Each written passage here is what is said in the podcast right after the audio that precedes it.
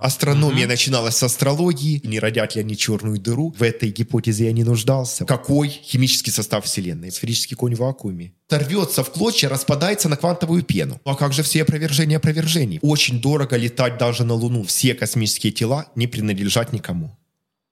Я э, во Вселенной цели не вижу.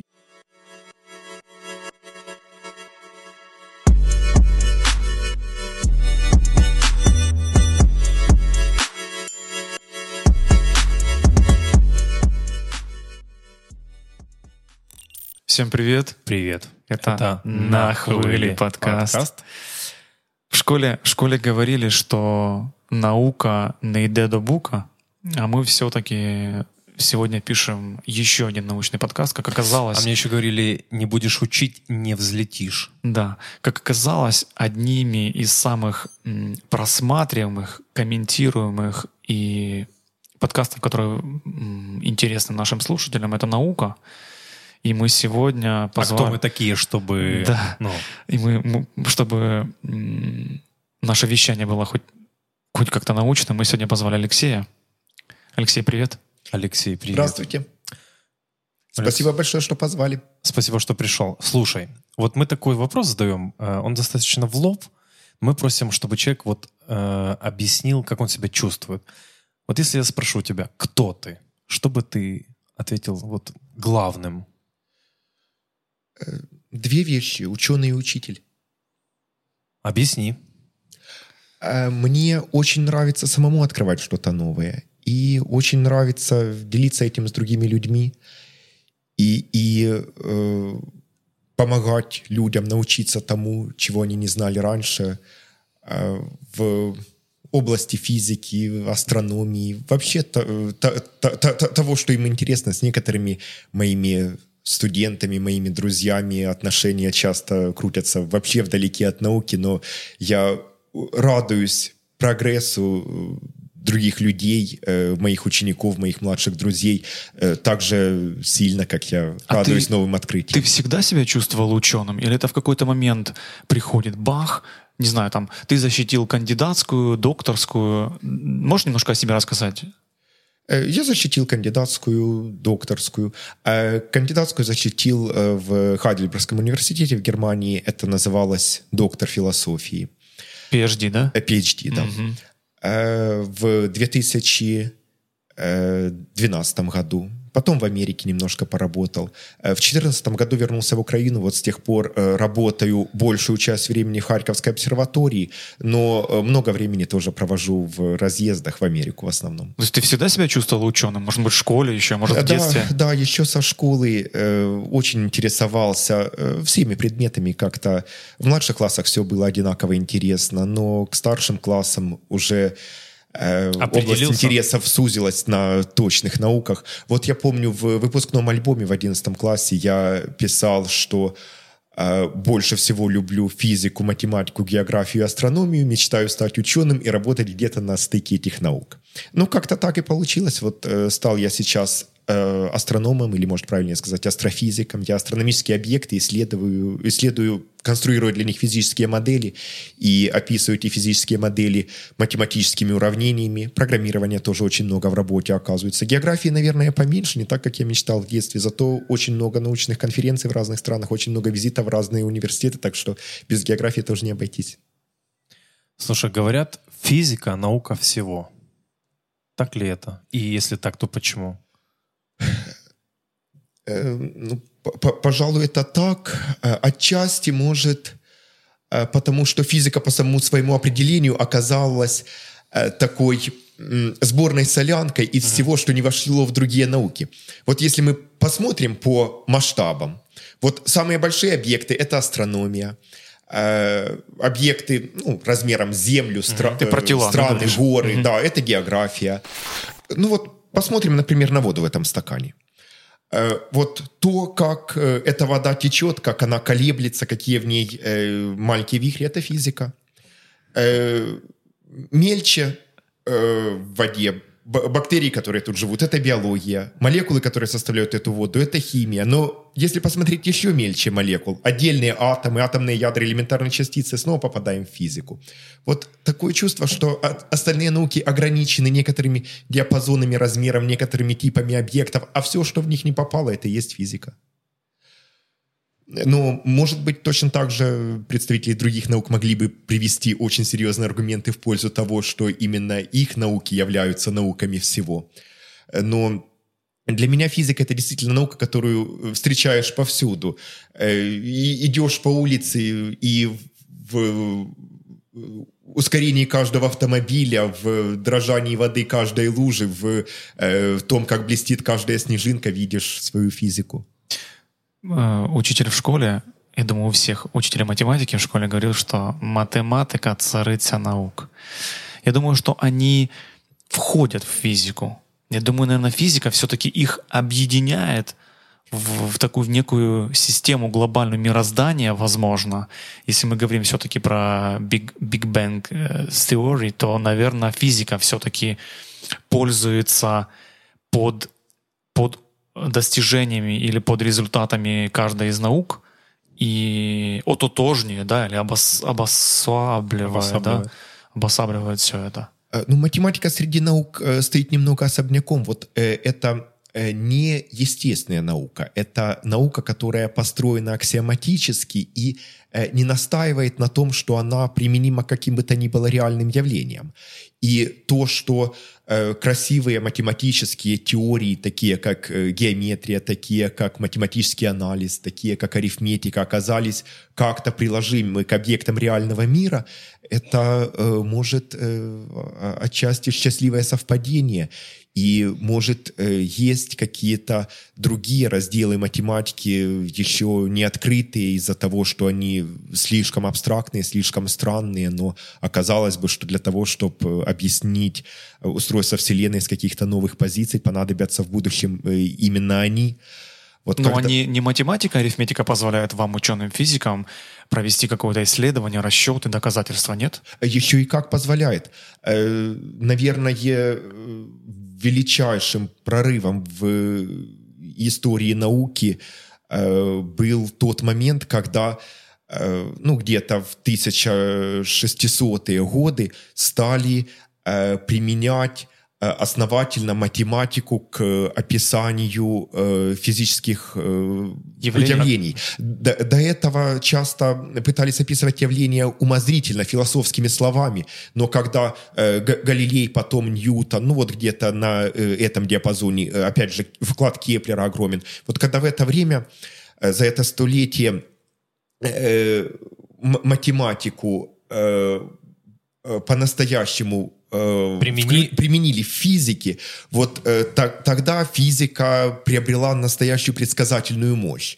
Э, и э, остается только э, гадать, было ли это конечной вехой в истории науки, или может или остаются какие-то другие сопоставимые по масштабу революции. Вот сейчас нам кажется удивительным, как э, такие э, великие ученые Древней Греции Э, не сделали того шага, который э, сделали Галилей и Ньютон. Ведь, э, Какого? Сделать физику математической наукой. Угу. Вот некоторые элементы этого присутствовали у античных астрономов, у Аристарха, присутствовали у Архимеда, но это не получило такого продолжения и развития. То есть физика была наблюдательной наукой? Э, физика была очень умозрительной наукой. То есть она была близка к философии? Близка к философии. И даже Ньютон назвал свою главную книгу по физике «Математические начала натуральной философии». Вот э, название «Натуральная философия» оставалось еще старым, но математика уже появилась полноценно. И, и сейчас кажется странным, вот две тысячи лет ученые смотрели в эту сторону, даже уже имея на руках э, работы Э, Архимеда, где э, первые шаги э, в эту сторону уже были сделаны и не могли сделать последнего шага. Вот, может, точно так же сейчас мы просматриваем какие-то замечательные открытия э, и не, не можем сделать шага, э, не можем применить какие-то математические или другие новые идеи. Ты понял, когда Архимеду говорили «обоснуй», он расстроенно уходил. А потом да. пришла математика, и он говорит «Пф, говно вопрос. Э, И сел в ванну голый. Э, Шутка. Ну, э, что? это было... Это же Архимед. Это Архимед, это было классное измерение. А он потом еще бежал по улице голый. Ты помнишь? Ты вообще в нет, школе не помню. учился? Вообще не помню такого. И кричал слово «Эврика». Это же известный сторителлинг про Архимеда, который сел в ванную и э, как это, не придумал, а обосновал или что. Э, он сказал, что тело, погруженное в воду, как там? Э, Или, Как там? или э, вот так вот жидкость, я в школе тоже жидкость- отвечал. А, Объем жидкости, которая э, покинула сосуда, равна объему тела, погруженного в жидкость, да, или как там? Мы э, вырежем ну, это. именно это он при- применил для Это измерения объема той короны. А закон Архимеда, который учим в школе, э, формулируется э, по отношению к телу, плавающему в жидкости. И вот э, оно вытесняет эм, Жидкость. э, объем жидкости, который весит столько же, сколько плавающее тело. Но Понял. Если тело ушло на дно, то уже оно вытесняет не по массе, а по объему. Понял? Понял. Не уходи на дно, будь на хвиле. Да, скажи, пожалуйста, кого бы ты выделил за последних сто лет из ученых и почему? Кто крайне важен для физики, современной физики за последних сто лет? Э, Если одного человека, то э, прежде Себя. всего Эйнштейна. Почему? Вот э, он в одиночку, хорошо, не в одиночку, стоя на плечах гигантов, но сделал именно он последний решительный шаг в создании специальной теории относительности, в которой он описал движение тел с очень большими скоростями, сопоставимыми со скоростью света, и таким образом э, очень сильно э, Продвинул. обобщил, дополнил э, механику Ньютона. И э, одним этим он был бы велик. Но он не ограничился этим, он задумался о том, э, ка- э, что происходит, когда тело движется неравномерно и ускоренно, и догадался, что гравитация описывается так же, как ускоренное движение тел. И он смог эту специальную теорию относительности обобщить на случай гравитационных полей, и эта теория А стала... как, как на практике это можно понять? Э, На- например, путешествие кораблей. Э, Например, э, смартфон и. GPS-система, которая в нем находится. Как она работает? Вокруг Земли по орбитам крутятся э, спутники, десятки спутников на высотах порядка 20 тысяч километров подают сигналы точного времени. И телефон принимает сигналы от нескольких спутников одновременно. Из-за того, что разные спутники находятся на разном расстоянии, сигналы приходят с некоторым запаздыванием из-за конечности скорости света. Э, И э, телефон измеряет э, моменты прихода э, сигналов с точностью до микросекунд и э, э, ну, даже меньше до доли микросекунд. И э, использует э, эти э, различия во временах прихода для того, чтобы определить, насколько он ближе находится к одному спутнику, дальше от другого, и таким образом, в какой точке на Земле он находится. Все это могло бы работать и в ньютоновской механике, но работало бы с огромными погрешностями. Для того, чтобы системы GPS работали действительно точно и могли с точностью до нескольких метров определять наши координаты, приходится учитывать э, то, как э, скорость течения времени замедляется на спутниках из-за того, что они движутся с большой скоростью, и то, как скорость течения времени замедляется на Земле из-за того, что мы находимся в поле тяжести Земли. Вот если бы не было теории относительности, э, систему GPS э, Не было было бы практически невозможно настроить. Круто. Это Эйнштейн. Это Кто Эйнштейн. еще за сто лет? Э, Вот э, Эйнштейн очень много сделал единолично. В специальной теории относительности последний штрих, в общей теории относительности решающий вклад, в квантовой механике большой вклад, и в других науках тоже.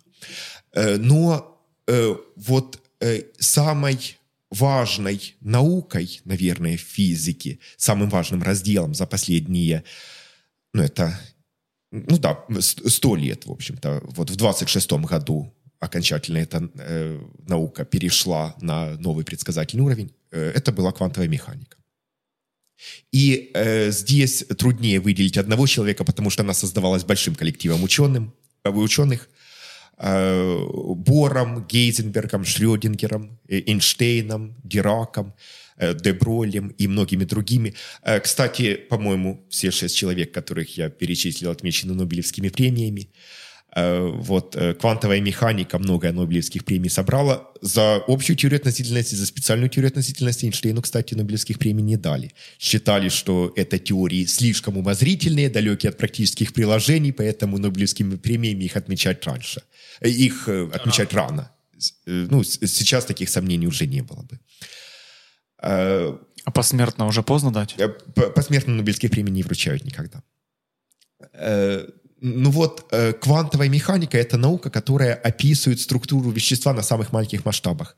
Э, Ну, прежде всего на масштабах атомов, молекул, элементарных частиц, хотя в некоторых случаях э, квантово-механические эффекты проявляются и в крупных масштабах, ну, например, такие эффекты, как э, сверхпроводимость в металлах при э, очень низких температурах. И сейчас пытаются разрабатывать э, сверхпроводники с э, неметаллической структурой, которые можно было бы использовать для передачи электричества по проводам без потерь. И, и все-таки это еще э, во многих случаях далеко от Что практических это, что приложений. это позволит? Что это позволит в практическом смысле? Передавать быстрее? Что? Э, пе- Передавать без потерь, то есть э, строить электростанцию на одном конце Земли и э, передавать электричество на другой конец Земли. И та- таким образом э, оторваться от необходимости строить электростанции рядом с потребителями. Ты затронул атомы. Правда, что Вселенная состоит не только из атомов? И второе, что не атомы превалируют в процентном со- а, соотношении? Э, Да. И Но мы же вроде бы в школе учили, что атом был таким фундаментальным, неделимым чем-то прям...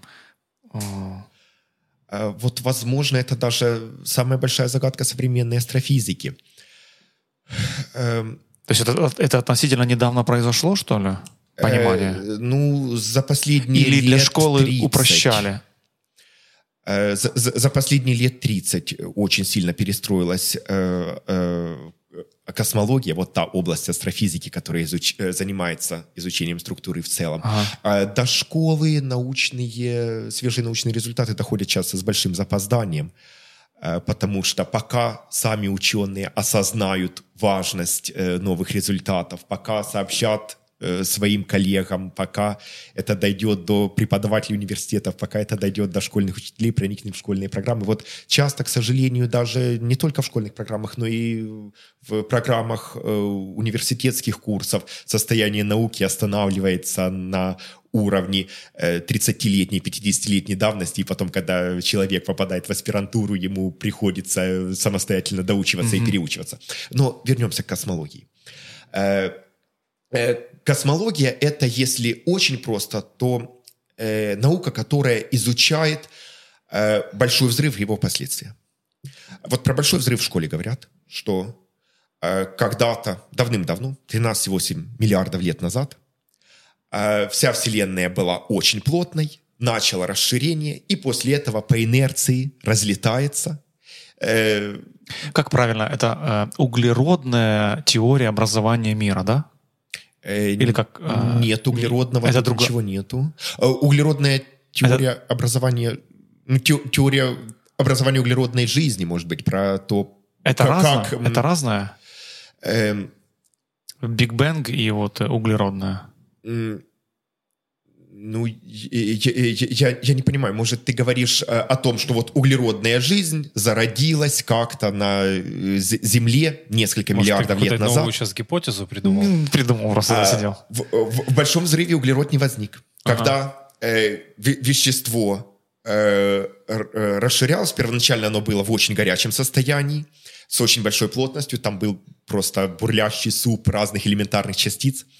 А, энергии были настолько велики, что частицы в столкновениях могли рождать э, новые частицы, и частицы античастиц было даже примерно поровну из-за вот этих процессов рождения новых ча- пар частиц античастиц. Постепенно это вещество остывало, постепенно в нем э, образовались отдельные атомные ядра, которые уже позже обросли электронами и сформировали атомы. Ну так вот, Пока вещество остывало, произошел, как говорят, первичный нуклеосинтез. Что значит нуклеосинтез? Э, нуклеон – это ядро, синтез – это образование, то есть образование атомных ядер. И э, пока Вселенная была очень молодая, она была слишком горячей, чтобы в ней существовали ядра, ядра просто разбивались. Когда она стала достаточно старой, ядра перестали образовываться, потому что температура уже была низкой, э, э, элементарные частицы, протоны, атомные ядра не могли сталкиваться с достаточно большими скоростями, чтобы сформировать новые ядра. Основной... А, а молодая Вселенная это сколько лет? Вот я сейчас говорю о первых минутах жизни Вселенной. А-а-а. Вот где-то с 3 до 20 минут произошел основной синтез э, атомных ядер. И вот тогда сформировались водород, гелий, э, ничтожно малое количество э, лития, э, бериллия. Э, до углерода синтез не дошел. И это для нас хорошо, потому что сейчас углерод продолжает формироваться в звездах. И э, э из водорода гелий продолжает формироваться в звездах. И более тяжелые элементы, вплоть до железа, продолжают формироваться в звездах. И когда старые звезды взрываются, они разбрасывают эти вещества по Вселенной. И когда формируются звезды второго поколения, вроде нашего Солнца, они формируются уже с включением тяжелых элементов э, наработавшихся в звездах первого поколения. Если бы наше Солнце было звездой первого поколения, то вокруг него не было бы каменных планет, потому что были бы только водород и гелий, газы. Каменные планеты ни из чего не могли бы сформироваться. Только благодаря тому, что Солнце звезда второго поколения, у него есть каменные планеты вроде Земли, на которых может существовать углеродная жизнь вроде нас с вами. И те атомы, из которых мы состоим, это атомы, которые сформировались в э, звездах, э, предыдущих поколений. Вот мы все состоим из звездной пыли, за исключением водорода. Водород, большая его часть, который входит в наш состав в виде воды, ну и в виде органических молекул тоже. Вот этот водород э, происходит все еще из того первичного нуклеосинтеза большого э, э, взрыва из первых 20 минут существования Вселенной. Ты вопрос какой задал вообще? А... Не, мы же про космологию сейчас. Хм. Не, вопрос про атом спросил. А, мне кажется, ты потерял. А меня понесло. Да ладно. Не-не-не, смотри. А, я Вопрос какой был? Э, вопрос ты задавал, не я. получается, получается, что э, ребята из шоу-бизнеса, они так звезде и говорят, ты состоишь из звездной пыли. Ну, я просто хотел шуткой снова разбавить наш научный подкаст. Не понял просто вопрос. Как... Мы говорили про физиков э, столетия. А, про... Шестерых. Э, Ты назвал шестерых? Э, можно было бы назвать э, намного больше, на самом деле. Сказал? Мы остановились на том, что Вселенная состоит не из атомов. Да. И в школе это часто игнорируется. Из чего же состоит Вселенная? Вот космологам удалось установить, что Вселенная состоит э, в основном из темной материи и темной энергии. А кто такой вот э, космолог, астрофизик, астролог? Чем, чем отличаются? Это синонимы или... Э, не дай бог, в случае с астрологом. А, а с астролог? А, астролог. Астролог – это такой лжеученый. Тамара Ивановна астролог. Э, который э, верит, что движение планет по небу, то, в каком созвездии находились планеты в момент рождения человека, как-то влияет на Это не так?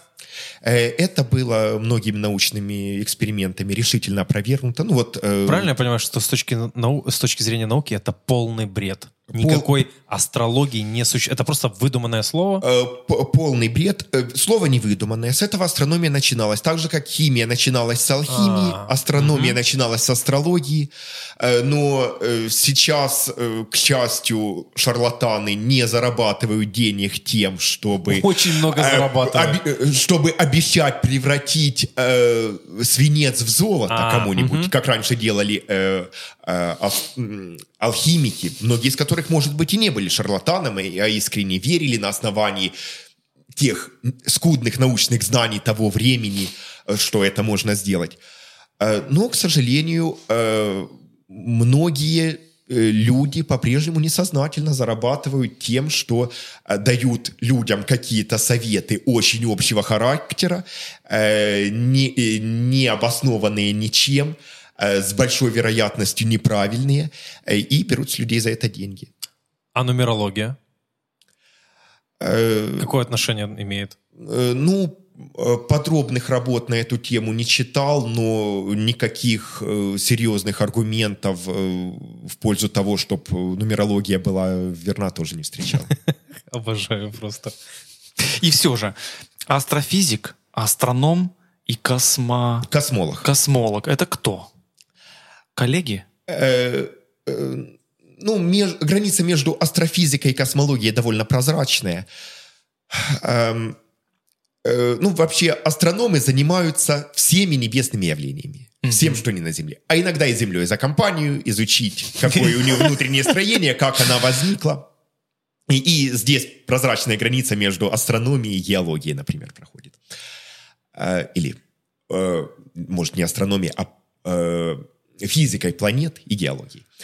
Эм, космология находится на другом границе Э, астрономии или астрофизики, а на э, границе с э, физикой, с общей теорией относительности. Вот космология — это та часть астрофизики, или некоторые скажут, та часть физики, та часть теории относительности, которая описывает устройство Вселенной на самых больших масштабах. Устройство Вселенной как целого. Ну и в астрономии есть много других разделов. Физика звезд, физика планет, Э, галактической астрономии и так далее. Давай сразу закроем еще вопрос. А кто такой преподаватель и учитель физики тогда? Если он живет по старым э, законам, которые уже не актуальны, книжка там 50-го года, он ее в школе преподает, э, большой разрыв между реальной, актуальной наукой и та, которая есть в школе. Вот Учитель физики это кто вообще? Э, так э, новые знания не опровергли старых, они их только дополнили. Законы Ньютона, которые очень подробно изучаются в физике, законы термодинамики, законы электрического тока были дополнены и расширены теории относительности и квантовой механикой, которые сейчас в школе изучаются только в конце 11 класса по, по самым верхам. Это немножко грустно. Это оставляет Э, многих современных людей с отставанием в сто лет от э, современной науки. Э, ну, кто, х- хорошо, что они хотя бы... Кто становится учителем физики и как... Э... Я думаю, учителем физики становятся на самом деле... Кто э, хочешь? Подвижники, люди, которые э, готовы за очень маленькие деньги делать очень большую работу и довольно сложные вещи э, объяснять ученикам и изо дня в день, год за годом. Э, и э, часто сталкиваться с неблагодарностью этих учеников, а иногда находить среди этих учеников э, настоящие таланты и развивать их буквально прыгая выше собственной головы, выше э, того, что можно сделать с их ограниченным оборудованием, с их э, ограниченным финансированием и очень большим дефицитом времени. То есть, если взять оргструктуру, э, учитель физики есть в вашей иерархии. Это какой-то рядовой, если взять военное, военное дело. Или кто это? Э, не всегда. Среди э, учителей физики есть э, много по поистине уникальных людей. Э, ну, э, э, ну вот, например, э, недавно на День независимости Украины на Майдане президент э, вручал э, ордена э, героев Украины э, нескольким людям. И вот среди них э, Илье Марковичу Гельфгату, э, учителю физики из 27-го физмат-лицея. Харькова? Харькова. Э, и э, потом в Фейсбуке, в комментариях э, я встречал такие отзывы, что «А кто этот учитель? Чем он так знаменит?» А он так знаменит, например, тем, что он подготовил столько призеров международных олимпиад по физике, столько э, победителей всеукраинских олимпиад по физике, столько будущих великих ученых, как э, мало кто э, даже из университетских преподавателей. Или вот, например, недавно проходил конкурс «Учитель года». И Э, приз зрительских симпатий получил Павел Виктор из Одессы, из Ришельевского лицея. Это учитель, который э, записал э, курс своих э, школьных лекций по физике э, для, ну, практически весь э, школьный курс э, на видео в довольно хорошем качестве, э, выложил на YouTube. Эти видео имеют уже сотни тысяч просмотров, и эти лекции замечательные. Э, мне посчастливилось даже быть э, там в Ришельевском лицее, когда он записывал свою последнюю лекцию, а я помогал готовиться к турниру их э, э команде на международный студенческий, э, на международный турнир юных физиков. Э, и вот после этого, когда я готовил своих собственных харьковских школьников на турниры юных физиков, и оказывалось, что они недостаточно хорошо знают э, какую-то область физики, а им она нужна для решения конкретной их задачи, то в первую очередь я советовал им смотреть именно лекции Виктора. Супер. То есть в итоге это классный интерпретатор науки? Э, да. Окей, зафиксировали.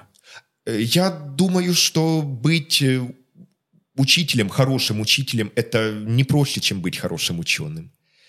И э, сам я часто э, разрываюсь между этими двумя направлениями. На все не хватает времени, но, э, может быть, быть учителем мне часто даже интересно. И я понимаю, как я далек от э, таких асов, как Виктор Ельфгат, э, но э, наверное, мне бы больше хотелось не получить Нобелевскую премию самому, а чтобы три Нобелевских премии получили какие-нибудь мои три ученика.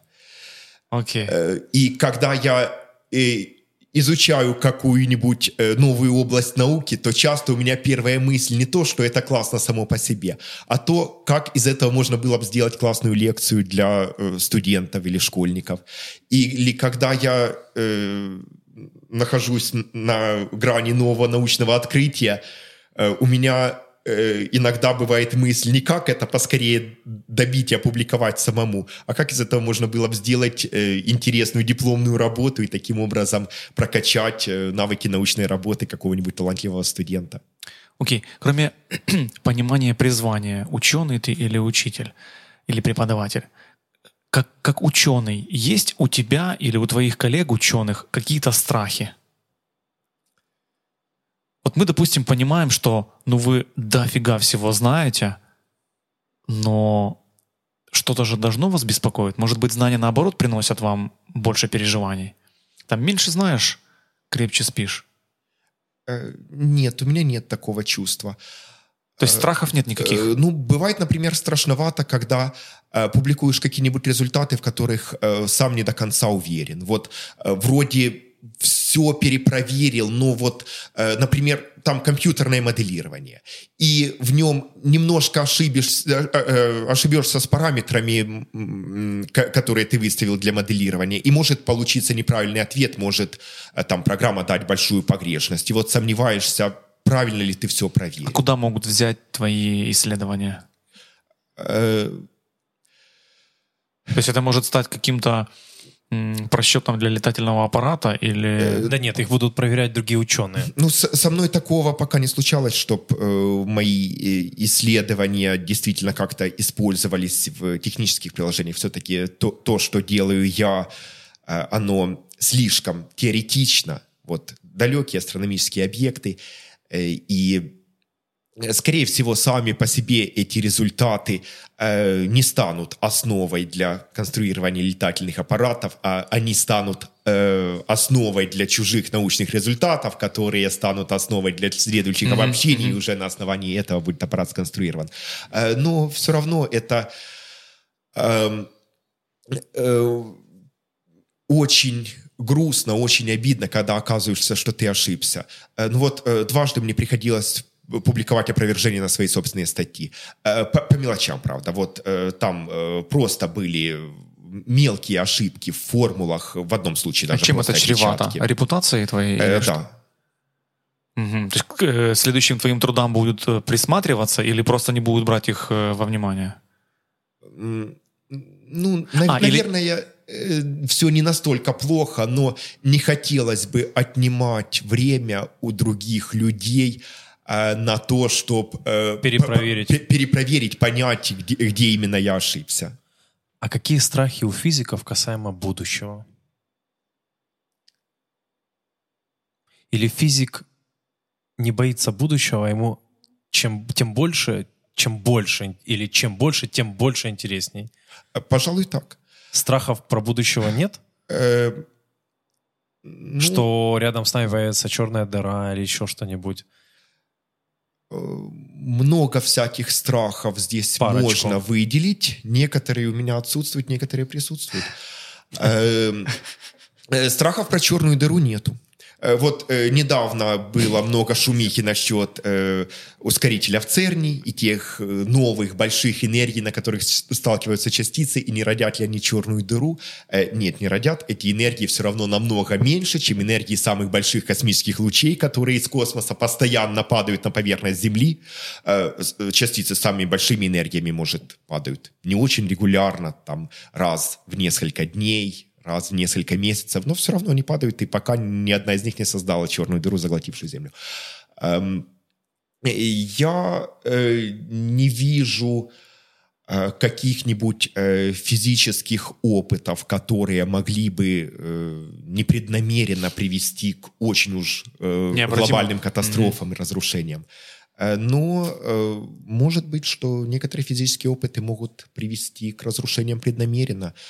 Э, А построение бака не приведет, не приведет нас к, э, к плохим последствиям? Ну, большой адронный коллайдер это что и есть. Тот А. ускоритель, который э, пока очень далек от тех масштабов энергии, на которых он мог бы родить э, э, черную дыру, если э, сравнивать по космическим лучам. Э, ну, нап- например, я опасаюсь э, новых разрушительных видов оружия. Э, Которые созданы будут с помощью физич- физических каких-то законов? Ну, как вариант. Э, Поэтому надо нам, наверное, заботиться не только о научном прогрессе, но и об общественном прогрессе, о том, чтобы останавливались войны, о том, чтобы э, государства жили более дружелюбно друг с другом. Астероиды, любые другие тела, ничего такого. Переживания, пускай не страхи. Эм, э, астероиды могут, упав на Землю, привести к большим разрушениям. Э, ну вот, например, э, Аризонский метеоритный кратер в Америке имеет 2 километра размером, был создан э, железным э, метеоритом размером э, всего лишь 50 километров в диаметре, по оценкам. Всего лишь. Э, 50 метров, простите, я оговорился. 50 50-метровый э, э, метеорит создал э, двухкилометровый кратер. То есть, если бы такой упал на центр Харькова, то э, уничтожил бы все от площади Свободы до площади Конституции, не дай бог. Э, Тунгусский метеорит в 20 веке, э, ну, тунгусское явление, метеориты, в принципе, не найдены, тоже объект 50-метрового размера, предположительно, э, но ледяного, не каменного состава, поэтому был не таким прочным, до Земли не долетел, взорвался в атмосфере, но на площади э, в десятки километров размером повалил лес, тоже мог бы разрушить целый город. Э, Вот такие объекты 50-метровых размеров э, на околоземных орбитах по-прежнему в основном не открыты. Э, Сейчас мы э, знаем астероиды размером больше километра на околоземных орбитах, э, практически отсутствуют. все. А, Астероиды размером э, больше э, 200 метров, большую часть. Э, Но астероиды 50-метрового размера по-прежнему э, для нас э, э, в большинстве своем неизвестны, и может случиться такое, что э, мы увидим этот астероид э, всего за несколько часов, за несколько дней до того, как он упадет, и в лучшем случае успеем эвакуировать город, а то и не успеем.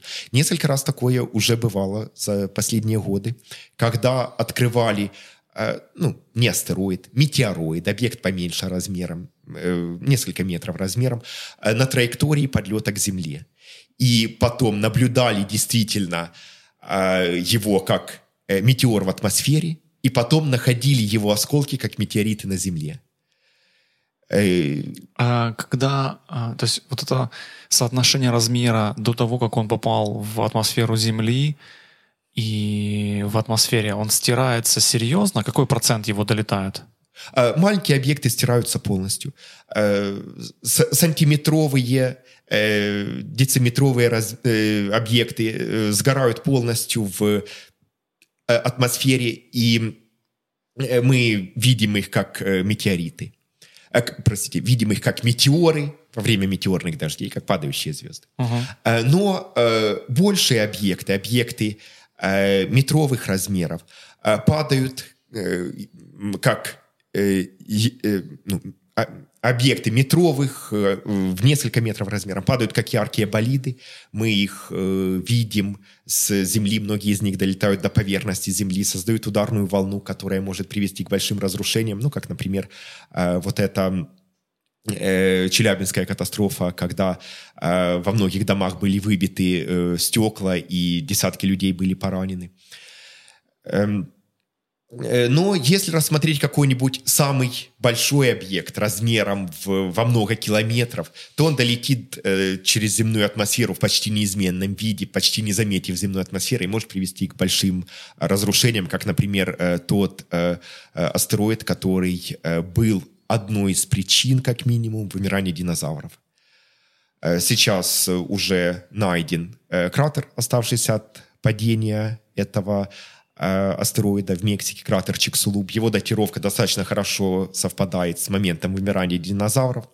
Кроме того, на вот этой границе геологических слоев, э, в которых есть динозавры, в которых нет динозавров, э, находятся э, некоторые изотопы э, элементов явно космического астероидного происхождения, что также подтверждает э, эту э, гипотезу. Но были и некоторые геологические явления, также примерно в той же эпохе, э, которые, возможно, также соучаствовали в вымирании динозавров. Э, Но в любом случае, если мы не хотим повторить судьбу динозавров, то желательно нам э, изучать астероиды более активно, находить астероиды на околоземных орбитах, рассчитывать их орбиты точно и предсказывать, могут ли они столкнуться с Землей. И если могут, то быть готовыми к тому, чтобы с помощью космических технологий их отклонять. И что делать? Как в Армагеддоне? Лететь навстречу, высаживаться, закладывать бомбу?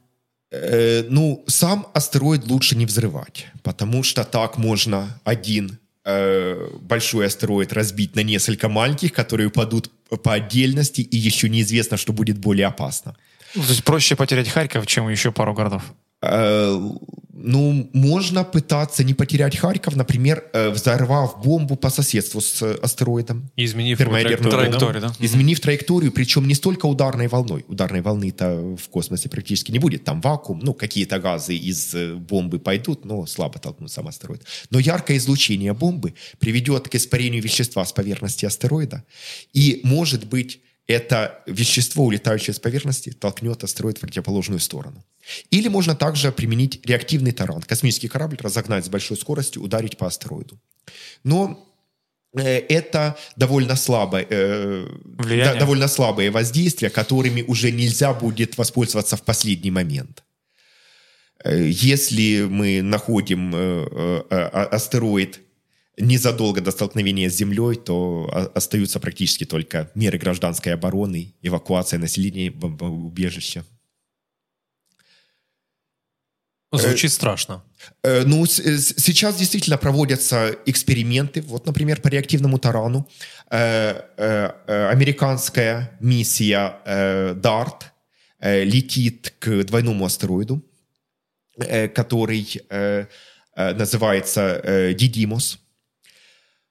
Э, э, DART расшифровывается как э, миссия по перенаправлению э, э, а- а- астероида, но в переводе с английского э, эта аббревиатура еще и может обозначать дротик, ну вот то, то, чем мы кидаем в мишень. Э, это двойной астероид, где есть эм, главное тело, и вокруг него крутится спутник гораздо меньшей массы. И по вот этому спутнику и будет произведен удар космическим аппаратом на большой скорости. Конечно, масса спутника намного больше, в тысячи раз больше, чем масса космического аппарата, но все-таки это приведет к некоторому изменению его орбиты. А по наблюдениям Земли можно орбиту спутника находить достаточно точно, потому что спутник время от времени покрывает астероид, и мы видим э, затмение или покрытие, в которое яркость уменьшается. И пронаблюдав их в течение многих лет, можно найти, насколько изменилась длительность промежутка времени между покрытиями и таким образом, э, как изменилась как изменился период обращения. И таким образом мы будем знать, э, как сильно удар по астероиду меняет его импульс. Скорее всего, он меняет, э, импульс астероида меняется не на импульс э, космического корабля, не по закону сохранения импульса в простейшей форме, как мы учили в физике, э, в школьном курсе физики. А еще в момент удара с поверхности астероида выбрасываются камни в противоположном направлении, и они, как реактивная струя, еще сильнее увеличивают скорость астероида. Поэтому может передаться не импульс космического корабля, а два импульса космического корабля, три импульса космического корабля. Сколько точно, пока известно плохо. И вот этим экспериментом хотят установить и таким образом не только узнать больше о свойствах двойных астероидов, но и быть более готовыми к тому, чтобы защищать Землю от э, э, потенциально опасных астероидов. Есть такой список, есть такая база база астероидов, которые э, под наблюдением. Да, да, есть такие базы, есть э, рейтинги, э, в которые в первую очередь попадают недавно открытые астероиды, у которых орбита пока известна не точно. И есть э, в пределах погрешности этой орбиты большая вероятность того, что астероид может столкнуться с Землей. Но э, часто по мере того, как орбита этого астероида уточняется, даже если сначала вероятность столкновения и росла, потом вероятность столкновения начинает уменьшаться. Э, ну, сейчас из астероидов достаточно хорошо определенными орбитами, э, насколько я знаю, нет крупных астероидов, для которых э, вероятность столкновения с Землей в ближайшее столетие была э, там более одной тысячной. Пронесло. Э, ну, пока да, но есть э, много еще неизвестных астероидов. Был ли у Бога какой-то план по составлению Вселенной? Ну, возможно, для этого вам было бы лучше спросить э, религиозного у, человека, у а не меня. Эм, э, э, я, эм, наверное, здесь э, ответил бы словами Лапласа, что в этой гипотезе я не нуждался. Вот пока Э, все, что я э, вижу в астрономии, физике, э, выглядит достаточно самосогласованным, гармоничным, чтобы не требовать внешнего вмешательства. Кто-то на это может возразить, но кто создал законы именно такими? Но с другой стороны, если бы законы были любимыми другими, этот вопрос тоже мог бы возникнуть. И Э, некоторые э, теории возникновения Вселенной позволяют э, существование э, разных всевозможных физических законов, которые в разных частях этой мультивселенной могут реализовываться, и просто в каждой из частей локально мы наблюдаем только одну из возможных реализаций этих законов, но сами мы живем только в той части вселенной, где законы таковы, что позволяют существование разумной жизни. Эм, то есть, ну, правильно ли я тебя понял, что в другой части Вселенной, например, не так, в другой галактике, не нашей галактике, а в другой галактике могут быть другие физические законы? А, насколько мы знаем из наблюдательной астрономии, в пределах видимой части Вселенной а, это... физические законы с хорошей точностью одни и те же. А, вот эта м, гипотеза мультивселенных, о которой я говорю, это гипотеза, находящаяся на грани современной науки, может даже за гранью, ближе к философии, чем к физике. Эм, о чем она говорит? В двух словах. Э, она говорит о том, что э, законы Вселенных бывают разные. Когда произошел большой взрыв и Вселенная начала расширяться, то состояние Вселенной менялось от неустойчивых состояний к другим более устойчивым, но с другими законами. Причем э, границы между э, разными частями Вселенной перемещались. Э, но некоторые части Вселенной с более устойчивыми законами э, расширялись более быстро. И э, это привело к тому, что сейчас мы находимся внутри огромной части с однородными законами, с однородными физическими свойствами. Когда мы меряем, например, температуру космического микроволнового фона, температуру того излучения, которое было испущено Вселенной, когда она была еще совсем молодой, когда только возникли атомы водорода, э, то мы видим одинаковую температуру в разных направлениях, кстати, за доказательство э, однородности этого космического микроволнового фона была вручена Нобелевская премия 2006 года. То есть, э, можешь простыми словами? Там, где мы находимся, вокруг нас одна температура, но где-то дальше по свету будет другая температура? Э, вот все, что мы видим, примерно одинаковое. Эм, угу. Но где-то далеко за пределами видимой части Вселенной, возможно, существуют другие Вселенные с другими свойствами, но даже вопрос, существуют ли они, это такой вопрос, возможно, ближе к философии, чем к физике, mm-hmm. опять-таки, потому что даже если они существуют, то информация об их существовании не успела дойти до нас, потому что э, просто со скоростью света возраста Вселенной для этого не хватило бы. Как далеко мы видим. Представим, что вся mm-hmm. Вселенная из миллиона галактик, которая состоит, в которой одной из галактик находимся мы, mm-hmm. это, например, наша Земля. И мы находимся, например, в Харькове. Как далеко мы видим Вселенную, если представить, что есть наша Земля? Примерно на уровне двух метров мы видим или до, до, до следующего города в Украине? А, а вот совсем неизвестно. Мы не знаем, э, насколько далеко она начала развиваться, насколько далеко она растет? Э, да, а, опять же, это э, слишком далеко за краем того, что в науке твердо установлено. Эм, мы видим во Вселенной свет, который был испущен всего лишь 14 миллиардов лет назад, потому что это возраст Вселенной, это время до Большого Взрыва. За 14 миллиардов... Как мы это посчитали? Э, тут было много экспериментов, много наблюдательных данных. Вот есть э, хорошие, э, твердо проверенные, в том числе нашими же смартфонами, системами GPS и другими наземными экспериментами, экспериментами в пределах Солнечной системы, есть твердо проверенная общая теория относительности. Э, эта общая теория относительности записывает уравнения, по которым должна эволюционировать Вселенная. Э, Протестирована общая теория относительности была в маленьких масштабах, конечно, в пределах Солнечной системы. На таких больших масштабах никогда не тестировалась. Э, но пока никаких э, э, проблем с ее применением не видно. Из нее выведено много проверяемых предсказаний. И эти предсказания проверяются разными Э, наблюдательными астрономическими методами. И пока все хорошо согласуется. Значит, согласуется то, какой химический состав Вселенной. Вот как произошел синтез атомных ядер за первые 20 минут.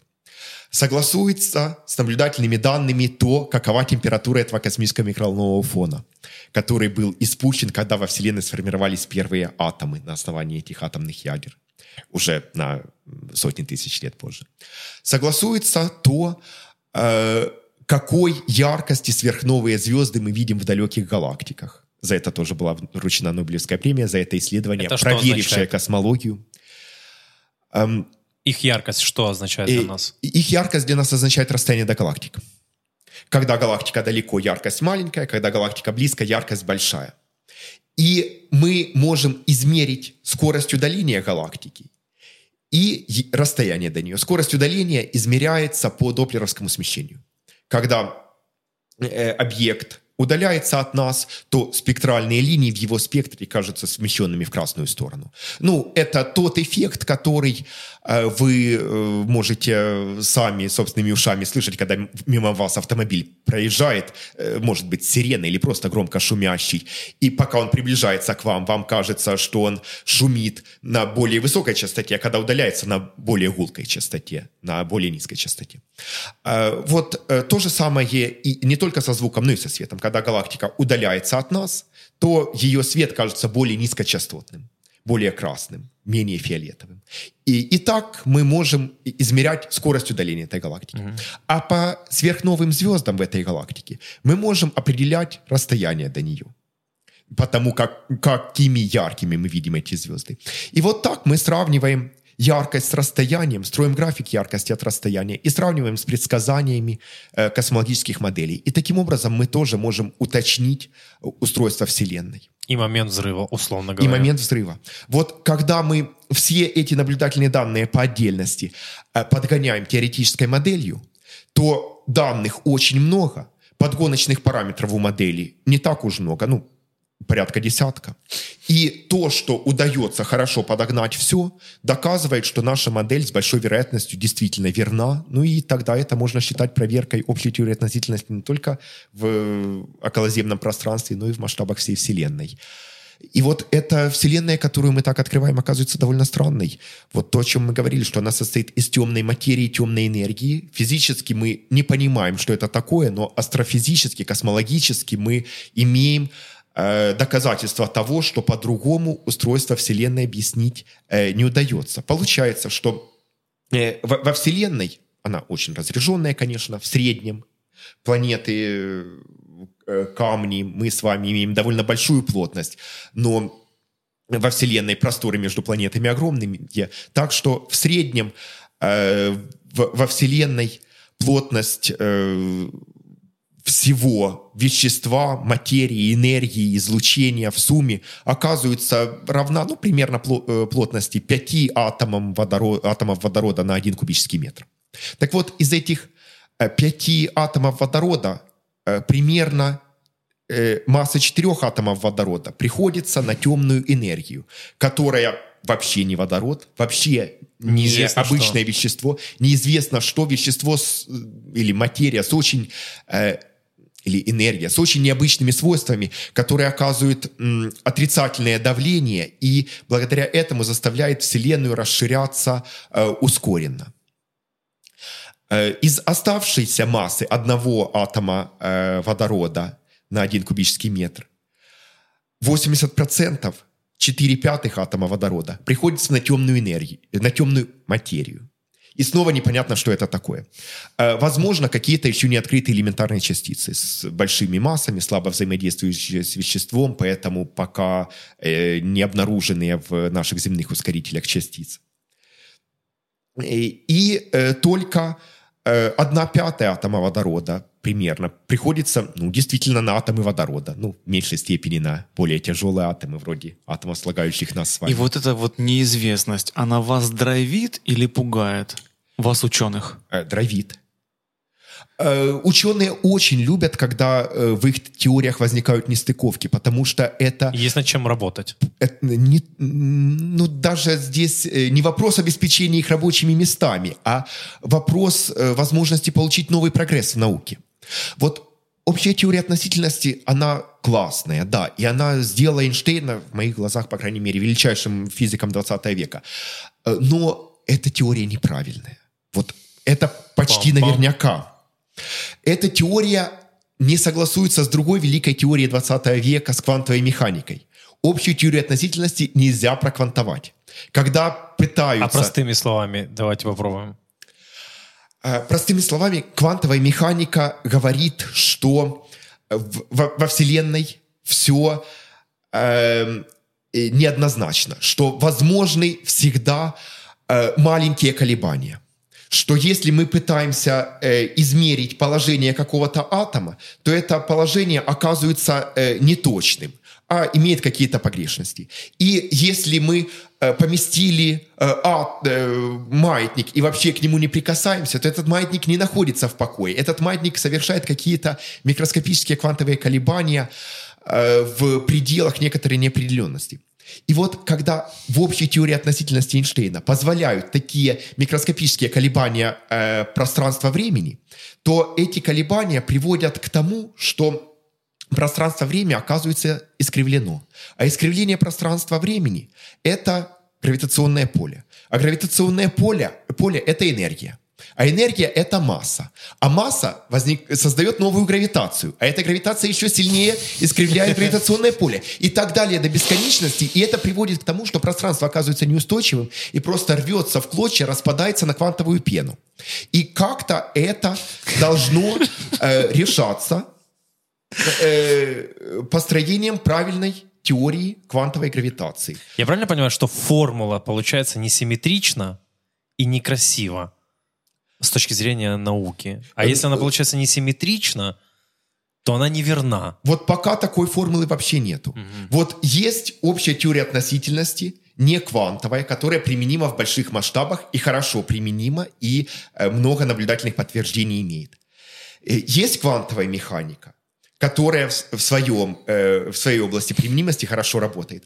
А квантовая гравитация пока не построена. Есть э, некоторые э, наметки в, в этом направлении, есть э, популярная теория э, суперструн, которая э, вводит дополнительные измерения. О чем она? О том, что если был бы супер большой э, какой-то телескоп, мы бы увидели струны, что все Нет, она говорит не о супербольших размерах, а наоборот о самых маленьких размерах, о том, из чего состоит вещество на э, самом маленьком масштабе.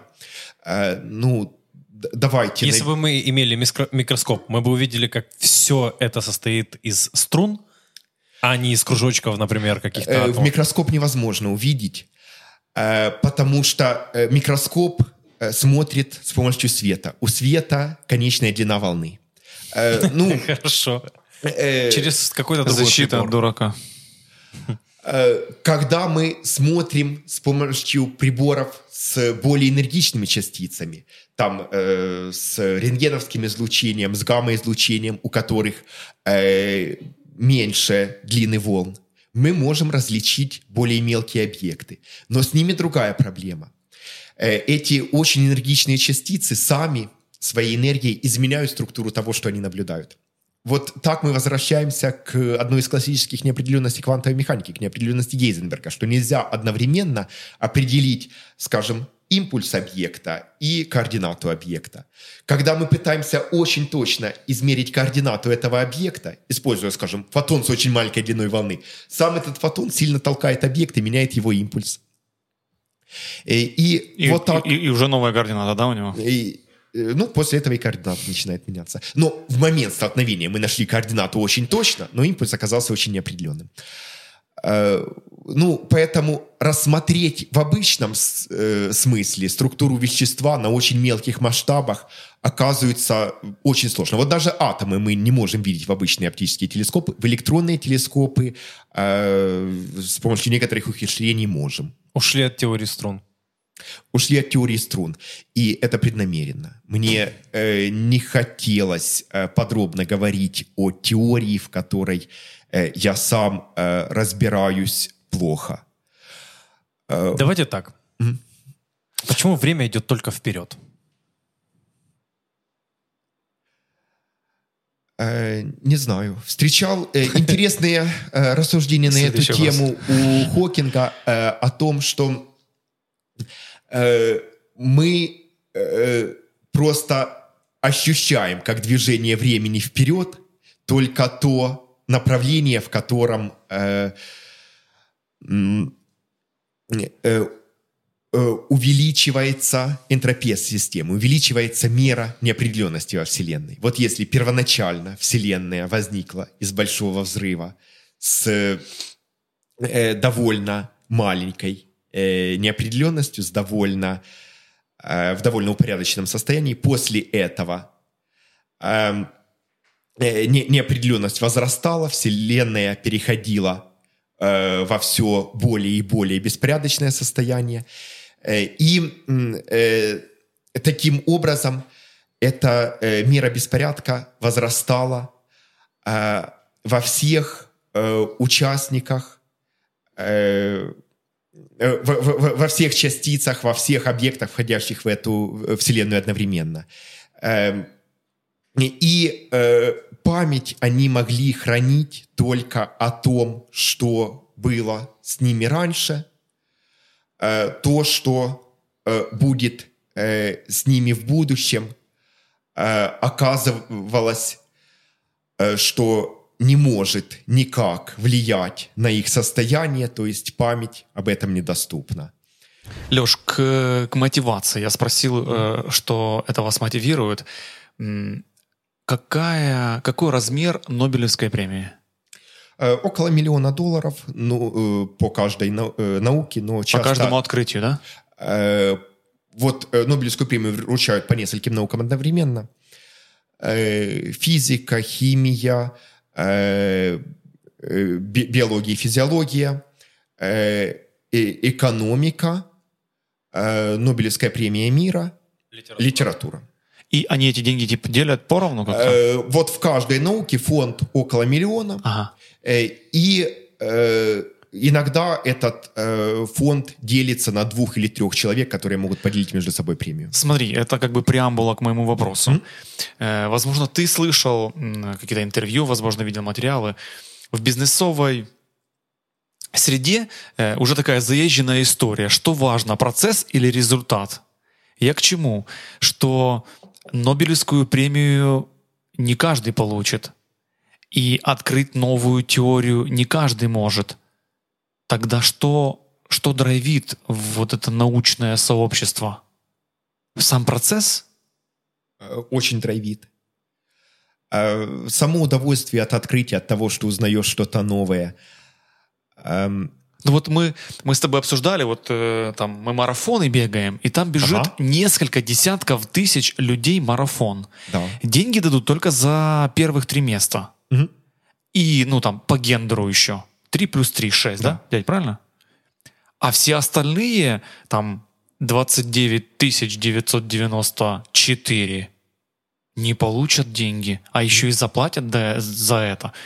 И мы на каком-то периоде этих всех соревнований придумали, что нас драйвит. А мы пере- переселяемся, не знаю, в Древнюю Грецию, какой-то сторителлинг там.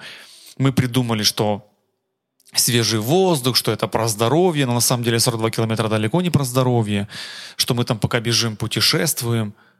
Что, ну что, вот грубо говоря, нам обычным людям, мы когда тебя слушаем, блин, это так сложно. Типа, а что же вас здоровит? Мозг неспокойный, нужна полностью новая информация, чтобы он успокаивался. Это очень интересно на самом деле. Э, Открывать что-то новое, э, обучаться чему-то новому. Э, То есть, грубо говоря, когда у нас есть э, проблема мышцы, да, нас э, просят нагрузки, у вас это происходит с, э, с мозгом? э, Наверное, да.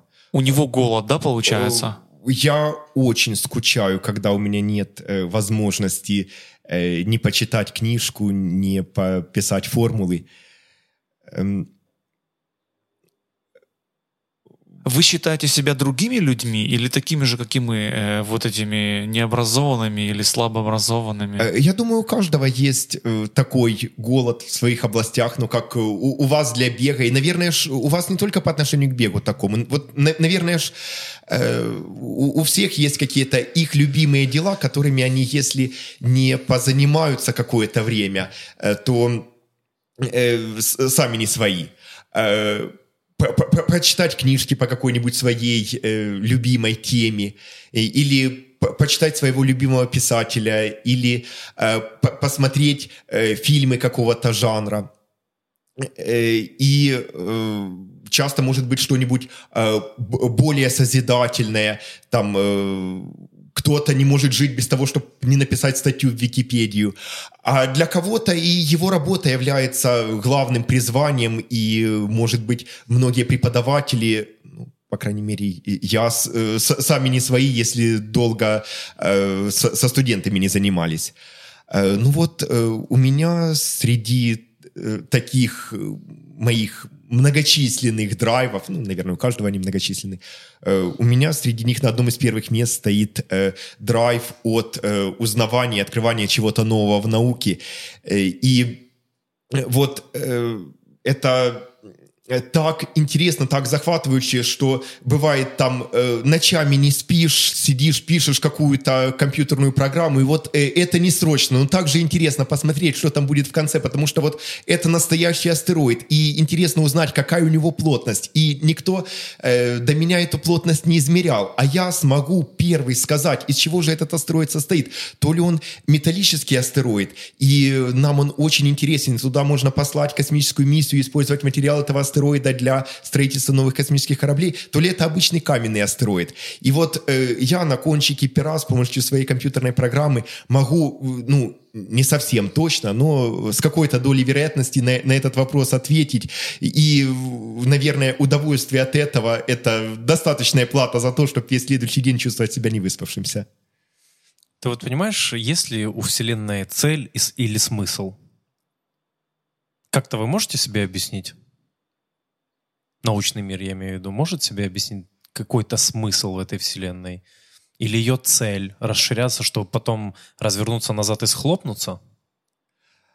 А, ну, по э, современным космологическим измерениям похоже на то, что расширение э, близко без... к тому, чтобы продолжаться бесконечно. Ну, мы с абсолютной точностью об этом mm-hmm. говорить, конечно, mm-hmm. не можем, но еще э, как минимум много миллиардов лет еще как минимум больше, чем Вселенная существует до сих пор, она будет продолжать существовать и будет продолжать расширяться.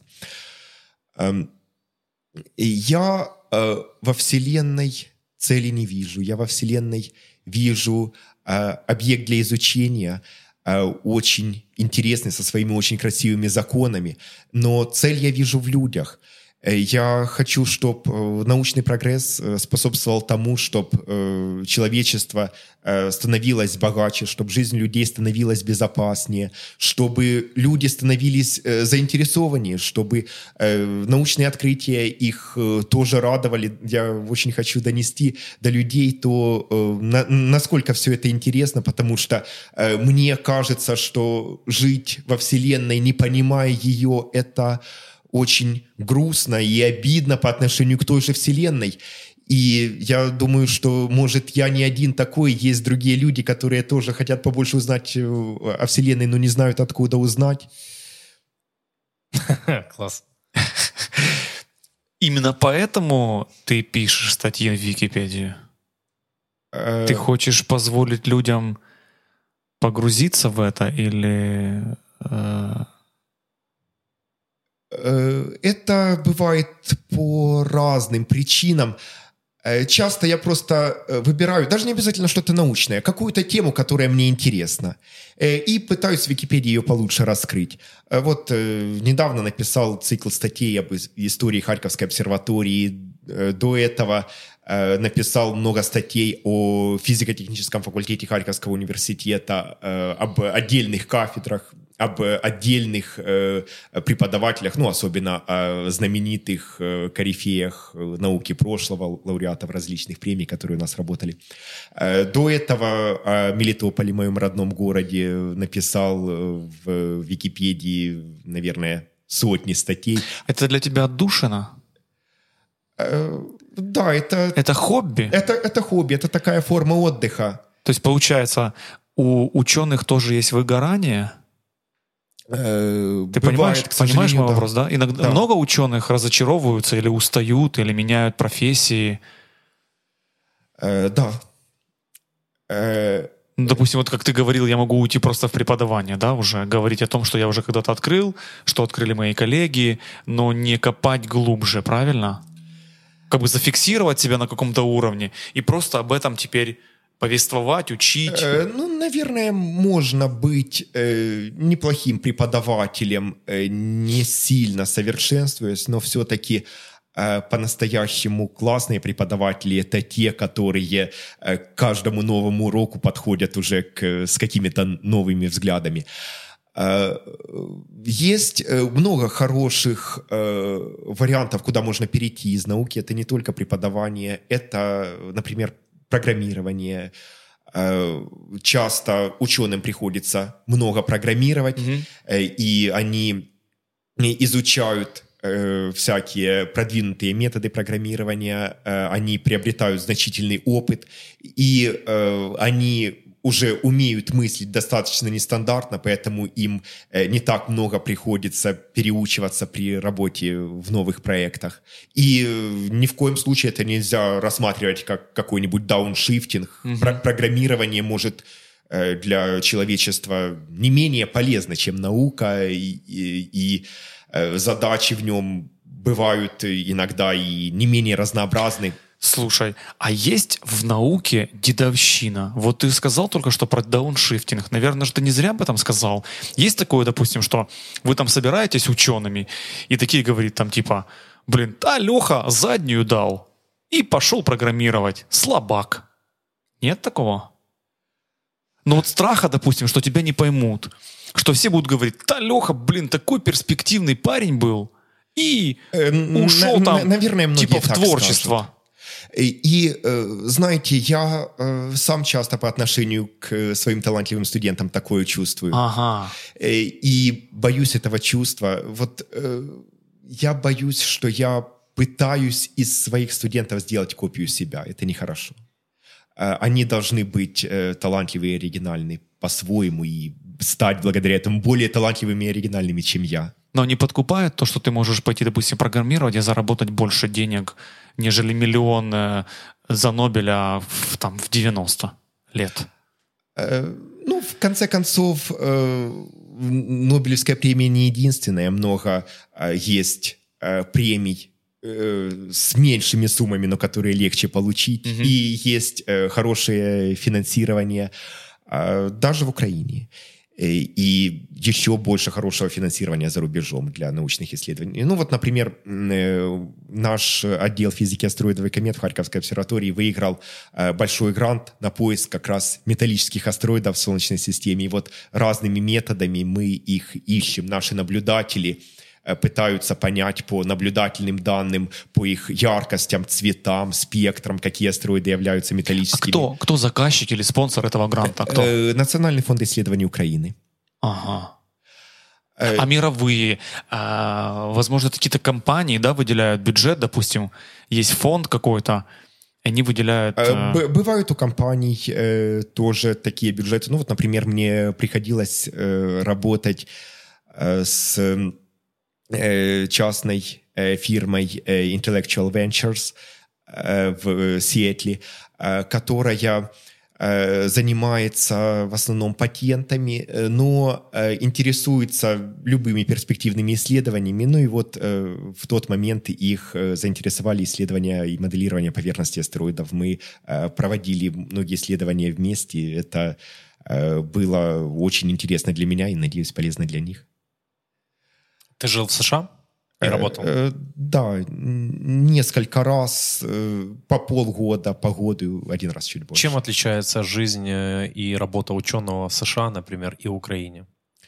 В Америке лучше финансирование, больше доступ к самым современным научным журналам университета просто оформлена подписка на большинство издательств. Э, лучше доступ к самым свежим книгам, они часто сразу поступают в университетскую библиотеку. Э, гораздо больше возможностей для поездок на конференции по всему миру, э, доступ к компьютерным кластерам с достаточно высокими мощностями.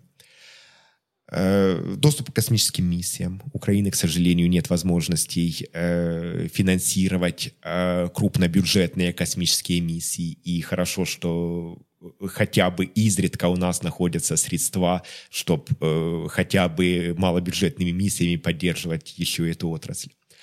Э, ну вот, э, в целом для э, ученого э, в Америке, в Европе э, бывает э, больше возможностей. Но э, наверное, финансирование э, – это не единственный показатель, так же, как и зарплата не единственный показатель. Э, ну вот, например, кому-то исследовать научные проблемы просто интереснее, чем программировать. Он получает достаточную зарплату, и хорошо. А если зарплата будет втрое больше достаточной, то это не, такое уж, не такое уж большое приобретение, как потеря в интересности задачи, подходящей лично ему. Э, ну вот так и я, может быть, слишком сильно патриот Украины. Э, может быть, слишком сильно хочу сделать изменения именно здесь. А это ты отвечаешь на вопрос Артема, почему ты там не остался или не задержался? Э, да. Угу. А, а в чем разность сообщества? Может, тебе просто там некомфортно? Э, нет, мне комфортно. Там замечательные люди. Эм, э, очень добрые, очень умные. Э, не верьте тому, что говорит Задорнов. Mm. Эм, много замечательных, очень оригинальных ученых. Э, есть некоторые различия в подходах, и многие Э, ну, некоторые американские те теоретики говорят о советская школа математики, какие они были силь э, сильные в аналитических вычислениях, но э, эти же самые люди делают аналитические вычисления гораздо лучше меня. Эм, э, но э, э, для меня э, здесь э, интереснее, здесь моя родина. Мне хочется мне не хочется э, навсегда остаться жить в Америке. Мне хочется э, построить Америку в Украине. Ну, взять то хорошее, что есть в Америке, то хорошее, что есть в Европе, и принести его сюда. Я Э, в Европе больше всего жил в э, Хайдельберге, немецком университетском городке, в Америке э, больше всего жил в Болдере, тоже университетском центре. В обоих городах по 100-160 тысяч населения, вот примерно как в моем родном Мелитополе. И мне хотелось бы не остаться в Болдере или Хайдельберге, а мне хотелось бы сделать Мелитополь новым Хайдельбергом, новым Болдером, равным им по научным достижениям, ну и, может, как-то приближающимся к ним по э, благоустроенности, по уровню зарплат, по другим показателям. Если вернуться к физике как э, к точной науке, каких переменных не хватает в эту формулу, чтобы твой родной Мелитополь стал таким городом? Можешь разложить это на хотя бы там, не знаю, 5, 7, 10 переменных и сказать, нам бы вот там переменную А, чтобы она была равна не нулю, а вот Понял мой вопрос? Нет, не понимаю. Смотри, Мелитополь пока не стал э, Сиэтлом, да, каким-нибудь. Угу. Почему? Можешь на формулу разложить? Формуле 20 переменных. Это не хватает того, того, того, того, того. Может быть, это не банальные какие-то штуки, может быть, ты понял. Ну смотри, ты же сказал, я хочу сделать. Да. Значит, ты как ученый знаешь эту формулу. Или ты еще не знаешь ее? Я, к сожалению, пока ты в вижу поиске? только первые ты шаги. в поиске, да, я? Э, есть, э, конечно, много важных составляющих, лежащих э, вне науки, в рамках таких составляющих, как борьба с коррупцией, уменьшение бумажной штуки. нагрузки Реально, на бизнес и тому подобного. Да. Но Э, я, наверное, сам не так много мог бы сделать в тех областях. А, а вот что хотелось бы мне делать самому, это развивать науку, развивать образование, делать настолько качественное образование, чтобы э, сюда могли при, приезжать э, зарубежные студенты, учиться на контракте и таким образом делать украинские университеты okay. более богатыми. То есть ты делаешь э, такую среду, где когда-то произойдет этот большой взрыв, и это э, случится, да? Э, вот меня тоже немножко смущает, что я э, больше делаю среду для того, что может и не реализуется, чем пытаюсь реализовать это сам э, в плане научных открытий, в плане стартапа. Вот в этом пока мне участвовать не приходилось. Это тебя гложет? Эм, э, нет. Но э, мне хотелось бы попробовать э, в будущем Э, работать э, уже не в такой оторванной от реальности теории, а э, говорить о каких-то более практических приложениях. Мне очень хотелось бы по-настоящему поучаствовать в какой-нибудь космической миссии, в обработке ее данных, в разработке э, космического аппарата. Пока я участвовал в, в одной американской насовской космической миссии Сирис Рекс к астероиду Бену, но мое участие там э, было до, до, довольно маленьким. Хотелось бы этот опыт. В чем суть миссии была? Э, э, миссия просто исследовала один из околоземных астероидов. Э, даже для этого астероида долгое время э, э, предсказывалась э, значительная вероятность э, возможного столкновения с Землей. Ну, как раз благодаря тому, что он находится на орбите близкой к Земле, и послать космическую миссию к нему было более дешево, чем к другим далеким астероидам. И этот э, астероид э, космическая миссия э, сняла э, с разных сторон с помощью э, разных инструментов, э, взяла с него пробу грунта, везет уже эту пробу грунта на Землю, и она здесь будет Э, э, дальше исследоваться. Э, ну и вот мы этот астероид, пронаблюдав, теперь очень хорошо знаем его свойства и можем это как-то экстраполировать на свойства других астероидов. Например, на этом астероиде было такое очень неожиданное открытие. Обнаружили какие-то небольшие камни, ну, размером со щебенку примерно, летящие с поверхности астероида. Несколько таких выбросов произошло за время миссии. Почему это происходило, осталось э, не совсем понятным. Может, это какие-то э, метеориты бомбардируют поверхность астероида и вызывают с него такие э, выбросы камней. Может, это растрескивание самих камней на поверхности астероида. Или вулканы какие-то, да, внутренние? Э, ну, внутри астероида э, нету э, горячей мантии, которая могла бы извергаться в вулканах. И казалось, что астероиды должны быть геологически довольно инертными. Вот они маленькие уже э, должны были полностью остыть за то время, которое они крутятся по Солнечной системе. Но вот э, такое необычное проявление активности у астероида все-таки было обнаружено. Миссии затронули. Угу. То, что захотел Маск, это реально? Жизнь на Марсе? Долететь туда. Э, долететь до Марса, э, построить на нем колонии э, реально дорого, очень трудозатратно и ресурсозатратно. Так деньги же не проблема, знаешь, говорят.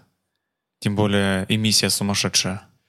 Ну, американцам слетать на Луну стоило такую сумму, что э, они вот уже 50 лет не повторяют своего опыта полета. И даже тогда, в начале 70-х, они э, оборвали миссию «Аполлон», э, еще э, когда она только начала приносить самые серьезные научные результаты, и вот следующие 2-3 полета могли бы стать самыми важными с научной точки зрения, но э, все-таки э, приоритет отдавался политическому достижению слетать на Луну раньше Советского Союза. Эта политическая цель была достигнута. Ты как ученый считаешь, что это произошло? Э, да, разумеется. Угу. Э, а как же все опровержения, фото? Э, ну а как же все опровержения опровержений? Вот почему-то а, об опровержениях говорят много и охотно, и охотно транслируют это по всем телевизионным каналам, особенно скандально известным. А э, передачи, где говорят, все нормально, действительно остается отпечаток следа, действительно эм, э, флаг мог шевелиться. Э, таким передачам, где говорят, что все спокойно, внимание, как правило, в эфире не уделяется. Ну, Э, ну, флаг колебался хотя бы потому, что а, в э, э, безвоздушном пространстве колебания затухают очень плохо. Лунный реголит действительно очень липкий. Благодаря тому, что там, опять же, нет атмосферы, поэтому поверхности атомов не покрыты слоем налипших атомов воздуха, атомов из атмосферы. И пылинки оказываются практически голыми и своими атомами очень хорошо прилипают друг к другу. Эм, э, ну, вот э, все эти э, аргументы на самом деле легко разбиваются противоположными контраргументами. И есть даже много э, других, э, ну, скажем так, доказательств того, что американцы были на Луне. Например? Э, ну, э, например, э, э, места их посадок снимались другими э, космическими миссиями. И э, сначала сторонники теории лунного заговора говорили, э, это американские космические миссии снимают, американцы сами для себя подтасовывают. Потом появились японские, китайские, индийские. Ну, теперь это уже такой грандиозный заговор, что он должен весь мир в себя вовлекать, в том числе Советский Союз, который не возразил, что американцы были на Луне. Кроме того, когда они там были, они установили многое э, оборудование, они привезли на Землю много э, образцов грунта, и Э, сделать все это без участия людей было бы еще дороже, чем людей послать. Например, на Луне стояли уголковые отражатели, установленные американскими астронавтами. Они на которые, остались там? Э, ну, не знаю, работают ли они сейчас. Э, ну, долгое время они работали, в том числе Советский Союз их использовал. Посылались э, на Луну сигналы, принимались Э, отраженные сигналы, и таким образом удавалось точно измерять расстояние до Луны. Ну, отражатели там точно были, сигналы точно принимались назад. Э, или э, другой пример, еще более близкий к нам. Профессор Шкуратов из Харьковской обсерватории, бывший директор, разработал свои собственные методы анализа лунных фотографий с недавних космических миссий. И он берет фотографии в разных светофильтрах, вычитает их друг из друга, и таким образом ему удается усилить контраст и увидеть структуры, которые были не видны до этого. Это его оригинальный метод. Э, НАСА, когда посылала эти космические миссии, не знала о том, что таким методом эти данные будут анализироваться. Но когда Шкуратов проанализировал эти данные, он нашел там хорошо заметные следы от э, реактивных струй э, американских космических аппаратов миссии Аполлон, которые садились, а потом взлетали, и вокруг них оставалась большая область с измененными цветовыми характеристиками. Почему больше никто туда не полетел? Неинтересно? Очень дорого. А. И, и вот э, с, э, с, с этого я и начал, что очень дорого летать даже на Луну, на Марс еще дороже. Почему тогда выбрали Марс? Э, ну, в чем прикол? Марс может быть э, более интересен, чем Луна, как э, место для построения более э, долгосрочных колоний, как э, место, где э, есть э, атмосфера, хоть и в сто раз более разряженная, чем на Земле, э, место, где Э, не такие жестокие температурные условия, как на Луне. Э, место, где э, находится больше следов воды, возможно, более богатая геология, и от этого надежда добывать полезные ископаемые. Угу. То есть они провели какой-то research всех планет и выбрали, что Марс, наверное, более, при прочих равных, более интересен и перспективен, понятен. Ну, пожалуй, э, Марс — это наиболее похожая на Землю планета в Солнечной системе. Угу. Слушай, а вот этот э, э, прикольный твит или что там было, э, Маск говорил Путину, дай мне твое ядерное оружие, я взорву его над э, Марсом, над, над Марсом и хочу там получить э, дожди, от, дожди. атмосферу, как в на Земле. Нет, он хотел взорвать э, вокруг Чтобы пошел Марса, дождь. Да, чтобы пошел радиоактивный дождь и завел процесс эволюции. Э, ну, на Марсе в его полярных шапках действительно есть много водяного льда.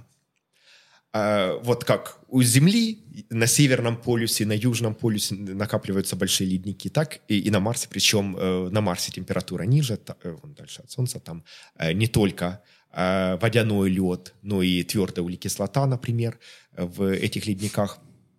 И вот если бы удалось эти ледники растопить, то эти испарившиеся газы, углекислый газ, водяной пар, пополнили бы э, каналы марсианскую атмосферу mm. и возможно атмосфера стала бы достаточно плотной чтобы создать парниковый эффект и углекислый газ водяной пар это сильные парниковые газы mm-hmm. и После этого, возможно, на Марсе стало бы достаточно тепло, и эти газы снова не замерзли бы.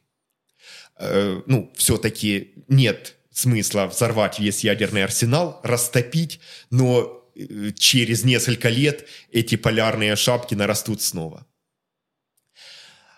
Э, но я встречал такие э, данные, что как будто бы там все-таки недостаточно летучих веществ, чтобы создать атмосферу сопоставимую по плотности с земной. Ну, некоторые считают, что это хорошо. Вот, например, э, одна моя э, знакомая э, планетолог из Колорадского университета Аня Портянкина, услышав об этих результатах, о недостаточности летучих веществ в полярных шапках Марса, сказала, ну и хорошо, что же люди все планеты хотят э, испортить и превратить в новые земли. Пусть планеты остаются в своей первозданной красоте. Ну вот она, планетолог, она именно такой красотой восхищается. Ну, может, э, практичным землянам очень хотелось бы получить э, новые э, территории для заселения, доступ к новым ресурсам, которые, может, э, на Земле недоступны, и, может, когда-нибудь через несколько десятилетий, через несколько веков Марс все-таки падет жертвам каких-то хозяйственных необходимостей. То есть Маск, а, sorry, Маск, как классический предприниматель, он ставит какую-то нереальную визийную цель и просто решает вопросы, допустим, каких-то научных революций, прогрессов, э, каких-то открытий. Ну, то есть, чтобы прыгнуть выше головы, надо захотеть это сделать. То есть, это просто какой-то вызов. Э, Многое, что он делал, было действительно великолепно и на первый взгляд казалось невозможным, а потом реализовывалось. Как Шеклтон. Слышал, да, о таком парне, Э, который в экспедицию ходил? Нет, не слышал. Ну, может быть, и Маск там. Хочу полететь на, Мас- на Марс. Мгм. Значит, мы там, не знаю. При этом из-за этой крутой идеи э, на Земле происходит массу всего нового, интересного. Э, Ну, если ему удастся полететь на Марс, пусть и в более далеком масштабе времени, чем тот, который он анонсировал изначально, все равно это будет э, замечательно. Конечно, лететь на Марс с целью сразу основывать там колонию, это намного дешевле, чем лететь на Марс с возвратом, потому что тогда нужно брать топливо только в один конец.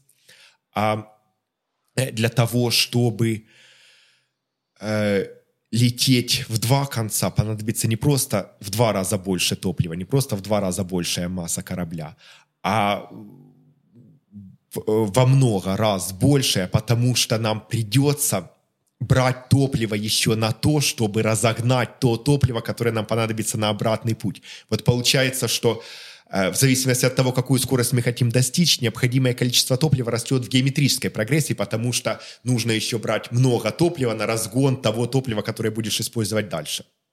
И, и, э, дешевле лететь на Марс в один конец, э, построить там колонию, доби- добыть новые вещества, э, построить предприятия, построить космические аппараты и уже э, те построенные на, на Марсе космические аппараты запустить назад э, на Землю и тогда уже установить связь в два конца между Землей и марсианской колонией. Как долго лететь до Марса? Примерно. Э, 10 ну, лет? Ну, порядка года. А, порядка года. Э, Это зависит от того, э, сколько топлива мы хотим потратить.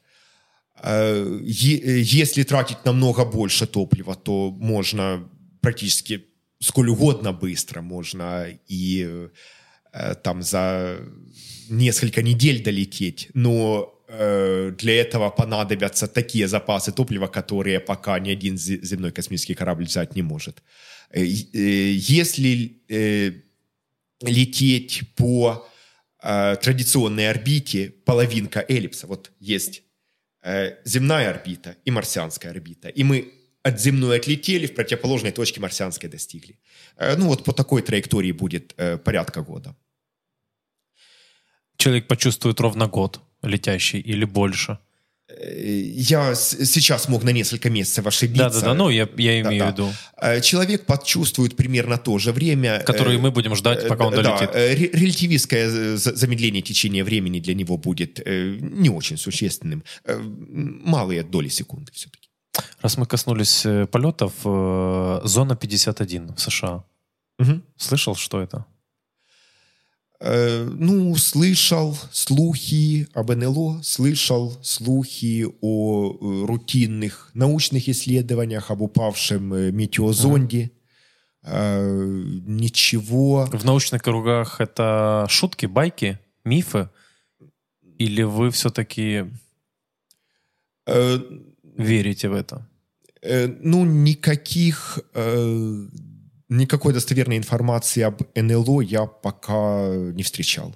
А поверишь ты только тогда, когда будет очень серьезный аргумент и факт? Э, да, э, экстраординарные факты требуют экстраординарных доказательств.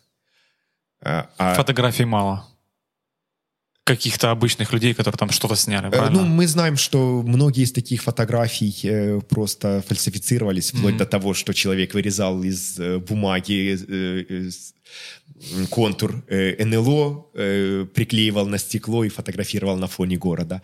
Сейчас возможностями фотошопа, конечно, фальсифицировать такие фотографии стало mm-hmm. еще легче. И я допускаю, что многие из исследователей НЛО э, не фальсифицируют сами, а просто собирают данные других людей и э, в том числе людей, которые сделали это тоже без злого умысла, просто ради шутки. Но даже если НЛО на самом деле существует, Вселенная огромна, мы можем предполагать, что жизнь возникла не только на нашей Земле, а такими же путями возникла и где-то в других местах. И за время существования Вселенной какие-то инопланетяне могли прилететь на Землю. Но даже если это так и случилось, то информацию об их пребывании, э, я думаю, сейчас было бы просто невозможно выделить на фоне вот этого шума э, случайных, фальсифицированных, ошибочных э, упоминаний. А может быть, что мы единственные во всей видимой части Вселенной, в конце концов, мы не знаем, как, э, как именно произошло зарождение жизни на Земле. Э, мы можем э, понять общие э, тренды, которые при этом происходили, но не можем оценить вероятность. И может статься, что вероятность настолько мала, что во всей видимой Вселенной больше жизни нету нигде, а, а э, нам просто посчастливилось жить на этой планете, где возникла жизнь в силу антропного принципа, как об этом э, говорят э, Это что? ученые и даже философы. Э, это принцип, который говорит, что мир такой, каким мы наблюдаем его, потому что в этом мире есть мы, которые этот мир можем наблюдать. А если бы мир был другим, то его и наблюдать было бы некому. Это код Шрёдингера? Э, нет. Это близко к этому? Э, нет, нет. Но, но ведь правильно мы понимаем, что код Шрёдингера — это сознание, которое определяет, он мертв или жив? Да, внешний наблюдатель это определит да. Эм, ну и опять же, ситуацию с котом Шрёдингера можно по-разному трактовать в рамках квантовой механики. И, и это, э, насколько я знаю, все еще э, область э, бурных, э, больше даже философских, чем научных споров. Ну вот э, о разных интерпретациях квантовой механики э, рассуждают до сих пор, как правильно объяснять квантово-механические парадоксы. И э, рассуждают э, не только философы, но и очень серьезные ученые. Эм, но э, антропный принцип говорит нам, ну, например, о том, что мы живем на такой замечательной планете, идеально подходящей для нашей жизни, просто потому что на другой планете мы бы не выжили. Хм. Вот на Земле идеальная для нас температура и идеальный для нас состав атмосферы, атмосферное давление.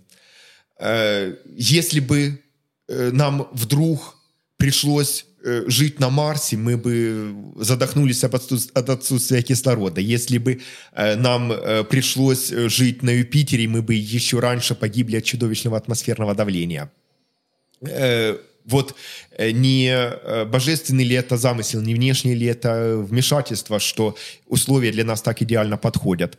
Э, но то же самое можно объяснить по-другому, что на Марсе и на Юпитере просто не возникла жизнь, потому что условия были не так хороши, как на Земле. Марс и Юпитер наблюдать некому а те э, разумные существа, которые возникли и которые только и способны задать вопрос, почему мы существуем именно здесь, сами они существуют именно там, где возникновение жизни э, как раз является наиболее вероятным. А антропный принцип применяют и в космологии для объяснения того, почему, казалось бы, параметры Вселенной так идеально подстроены, чтобы в ней могла существовать жизнь, похожая на нашу. Ну вот, например, хорошо, что э, во Вселенной нуклеосинтез, синтез атомных ядер произошел в начале э, только на уровне легких ядер. Но не весь водород превратился в гелий, и тем более не, э, гелий не успел превратиться э, в более тяжелые атомы. Если бы тогда нуклеосинтез дошел до конца во Вселенной, то сейчас не могли бы светиться звезды. Звезды светятся как раз благодаря тому, что водород превращается в них в гелий, а гелий в более тяжелые элементы. Тот водород и тот гелий, которые э, остались после Большого взрыва. А если бы тогда после Большого взрыва осталось только железо, самое крепко связанное ядро, то сейчас железо в звездах было бы превращаться уже не во что – и звезды не могли бы светиться, и солнце не светилось бы, и нам бы не было откуда получать энергию, и жизнь, как мы ее знаем, не могла бы существовать. Но э, ну вот есть много других таких хороших совпадений в космологии, хороших совпадений в теоретической физике, скажем, соотношений между массами электрона, протона и нейтрона.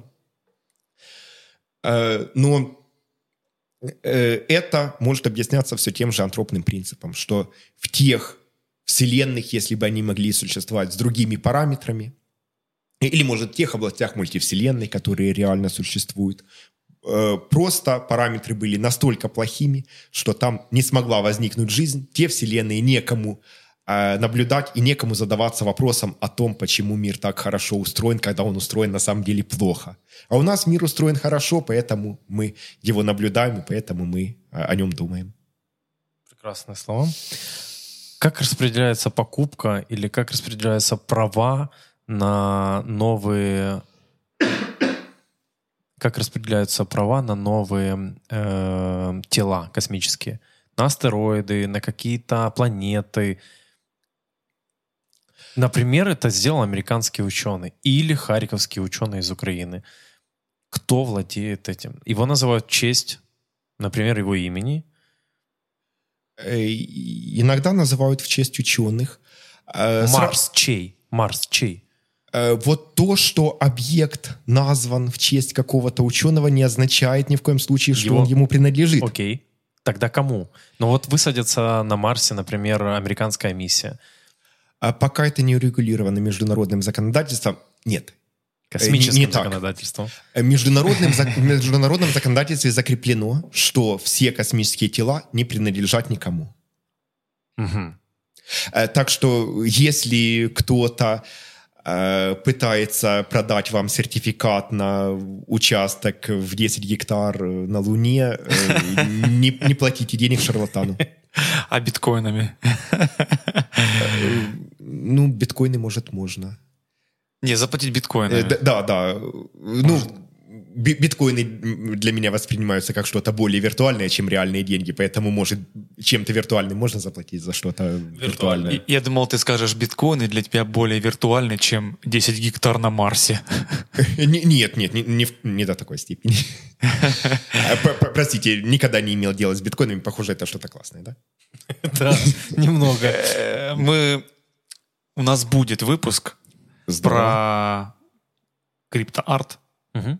Я думаю, мы там точно затронем вопрос биткоинов. А у нас уже был один выпуск э, с украинской криптобиржей. О, будет возможность у меня White, узнать White, побольше. White да. То есть права на космические тела ни у кого нет? Э, Или ни, просто... ни у кого нет.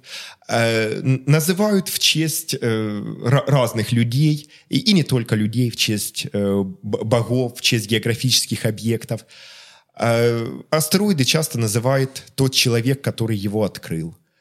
Э, он предлагает название mm-hmm. и, и традиционно не в честь себя. Э, с кометами, наоборот, традиционно называют именно в честь первооткрывателя. Ну как же быть с высадкой на Марсе? Ну, наверное, после этого придется законы как-то переписывать. Э, ну, пока не было для этого необходимости, и, наверное, э, это и хорошо. Ну, было бы э, плохо, если бы сейчас уже были за кем-то закреплены отдельные небесные объекты и возникали бы судебные тяжбы с запретами их исследований. Вот пусть вопрос частной собственности на небесные тела подождет э, той поры, когда э, он из абстрактной плоскости перейдет в реальную, когда там действительно появятся обитатели. Когда ты уже все подарил, не знаю, своей, в своей половинке или еще кому-то машину, самолет, ты потом думаешь, так, подарю-ка планету. Слышал что-то о таком? Продают планеты? Новые какие-то? Актуальные права. Э, Я знаю, что продают э, звезды.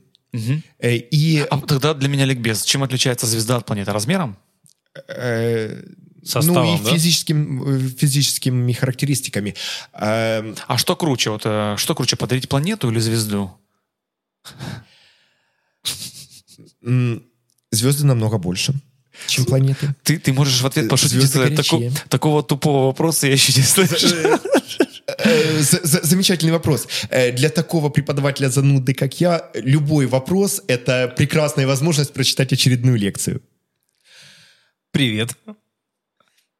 Эм, Знаешь как, ты меня сильно любишь? Подари мне планету. Ой, звезду. А что дороже, планета или Земля? а, пла- Ой, э, планета или звезда? Планет сейчас э, существует всего 8 штук. И это утверждено Международным астрономическим Од- союзом. одну уже отменили, правильно? Плутон отменили, перевели в разряд э, карликовых планет. Еще несколько карликовых планет добавили, которые раньше планетами не считались. Э, и вот планеты по определению это только вот эти восемь крупных тел в Солнечной системе и больше никто. Но есть экзопланеты, то есть планеты у других звезд. И вот таких э, экзопланет известно уже э, несколько тысяч. И продолжают открывать все больше и больше разными методами, очень интересными. В нашей Солнечной системе. Э, за пределами нашей За Солнечной пределами. системы, у других звезд. Вот э, мы имеем Солнечную систему, Солнце, 8 больших планет и много более мелких объектов, карликовые планеты, астероиды, кометы. И есть другие звезды, некоторые из них, э, ну, порядка 10%, имеют свои планетные системы. Э, И э, много таких планетных систем все еще не открыто, даже у близких звезд, э, но многие уже открыты. И некоторым звездам, некоторым планетам присваивают свои имена, некоторым экзопланетам. Э, недавно Международный астрономический союз только начал такую практику, до этого Продавать. не продавать.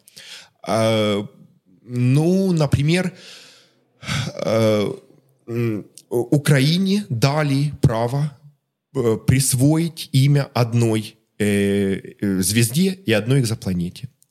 Э, И э, Украинская астрономическая ассоциация долго проводила обсуждения, проводила голосование, э, подобрать такие названия, чтобы они э, были как раз связаны с Украиной, чтобы они пока не были э, закреплены ни за какими другими небесными объектами. Ну, все-таки ж э, много э, астероидов уже поназывали в честь и отдельных украинских городов, и отдельных украинских ученых. И, эм, э, ну и вот по результатам голосования я могу ошибиться. По-моему, планету и звезду назвали э, Берегиня и Трезуб.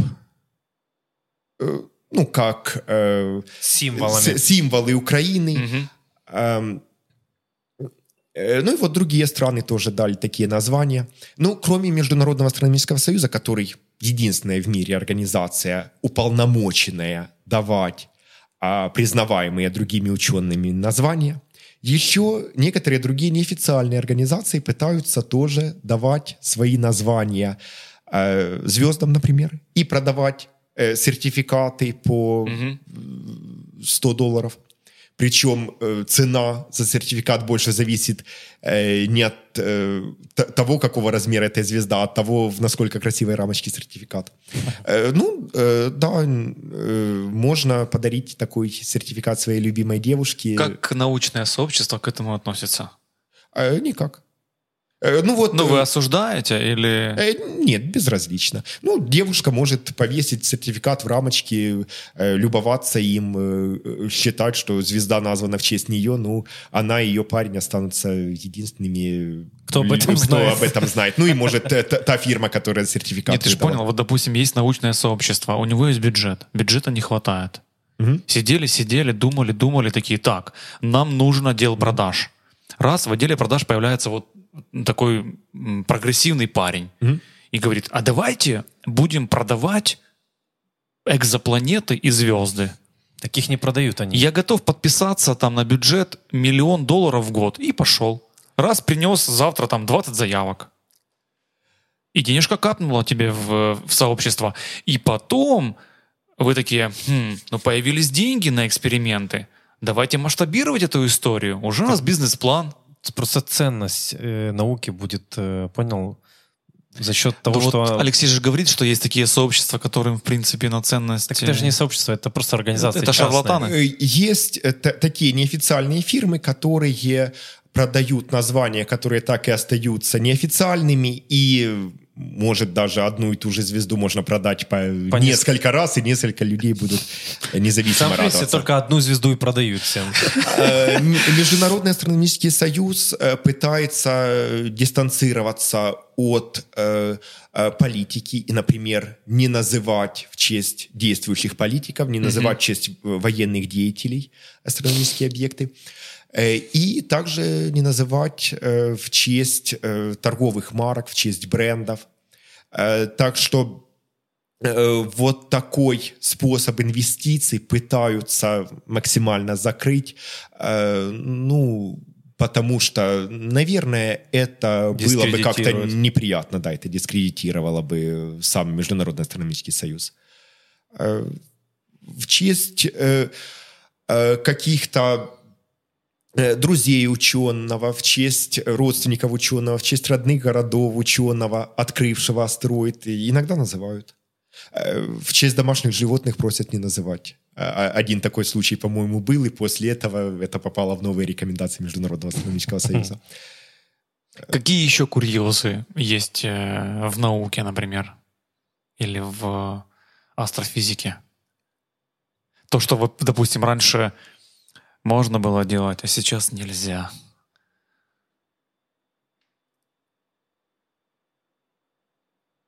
Хм. Может быть, какие-нибудь случаи, где то, что раньше считалось правильным, сейчас в большой мере опровергнуто. Ну, может. Не да, Не, так не быстро? могу вспомнить. Ну, Э, какой-то, может быть, мем ваш ученый среди ученых, или какой-то прикол такой, когда, ну, не знаю, в шуточной форме говорят, что это абсурдная история, там нет смысла это делать или еще что-то. Итак, какой-то научный юмор есть у вас, Э, конечно. например? Э, ну, например, э, э, э, для меня, как для теоретика, один из самых важных мемов, и то, что я, к сожалению, сам часто вынужден делать, это сферический конь в вакууме. Это что это- значит? А можешь дать определение? Ты, ты как википедист. Википедист? Э, Это э, анекдот о том, как э, некоторый миллиардер очень увлекался скачками. И э, захотел выигрывать на скачках, выделил большое финансирование на научные исследования. Э, и э, через год приходит к нему математик, э, использовавший выделенные ему деньги на статистические исследования, и представляет метод, который позволяет с большой вероятностью по предыдущим результатам лошадей предсказывать, какая лошадь выиграет именно эту скачку. Приходит биолог и э, э, преподносит способы э, определения по физическому состоянию лошади, по ее параметрам тела, по здоровью, какова вероятность для этой лошади выиграть скачку. И приходит физик и говорит, ну, у меня результатов пока что нету. Но если мне дадут еще 5 лет времени, лабораторию на 30 человек и э, финансирование в 500 миллионов долларов, то я смогу представить результаты моделирования для движения сферического лошади в вакууме. Ты понял, это как корень из 37. Полная безграмотность. Такой очень тонкий юмор. Э, Ну, часто при построении физических моделей приходится очень сильно упрощать, э, по крайней мере, на первом шаге. И вот, знаете, э, проще всего построить такую первую теорию сферического коня в вакууме, эм, как первый шаг к построению другой, более хорошей теории. Вот при этом все равно может быть не так уж просто. Приходится понять основные факторы, которые действуют на эту физическую систему, основные э, законы, которые ею управляют. И, может быть, для меня это самое интересное.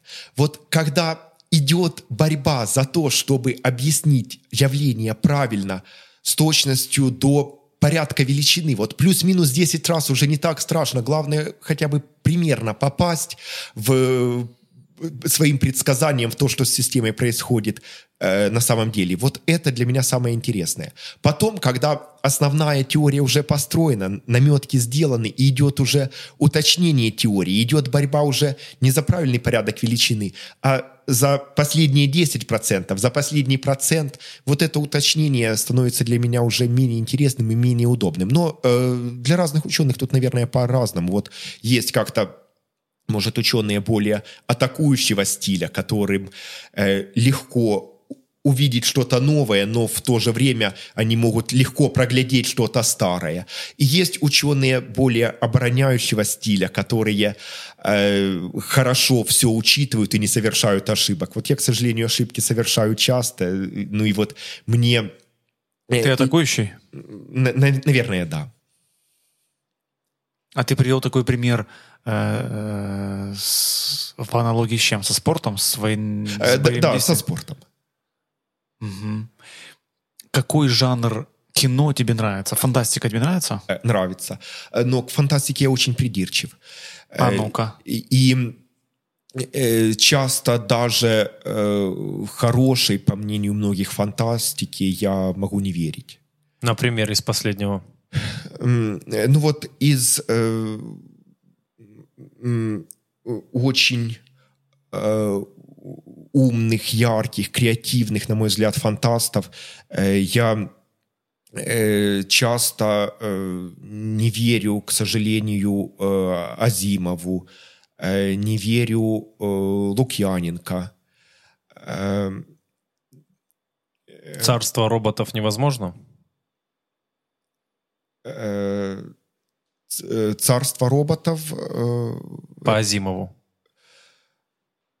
Эм, ну, я с ним э, больше всего знаком по...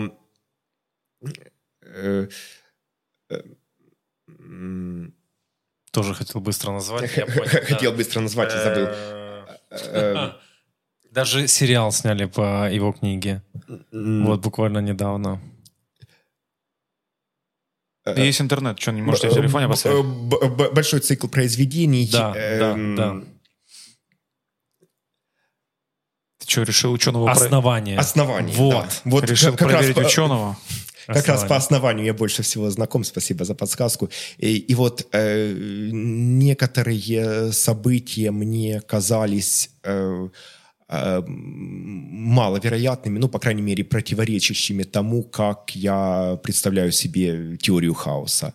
Ну, понятно, что применение теории хаоса к обществу – это очень далекая научная перспектива, если достижимая вообще, э, но э, э, мне э, те хаотические события, которые происходили там, э, а, показались э, нелогичными. Ну, может, это мое субъективное мнение. Разумеется, я не могу это строго опровергнуть.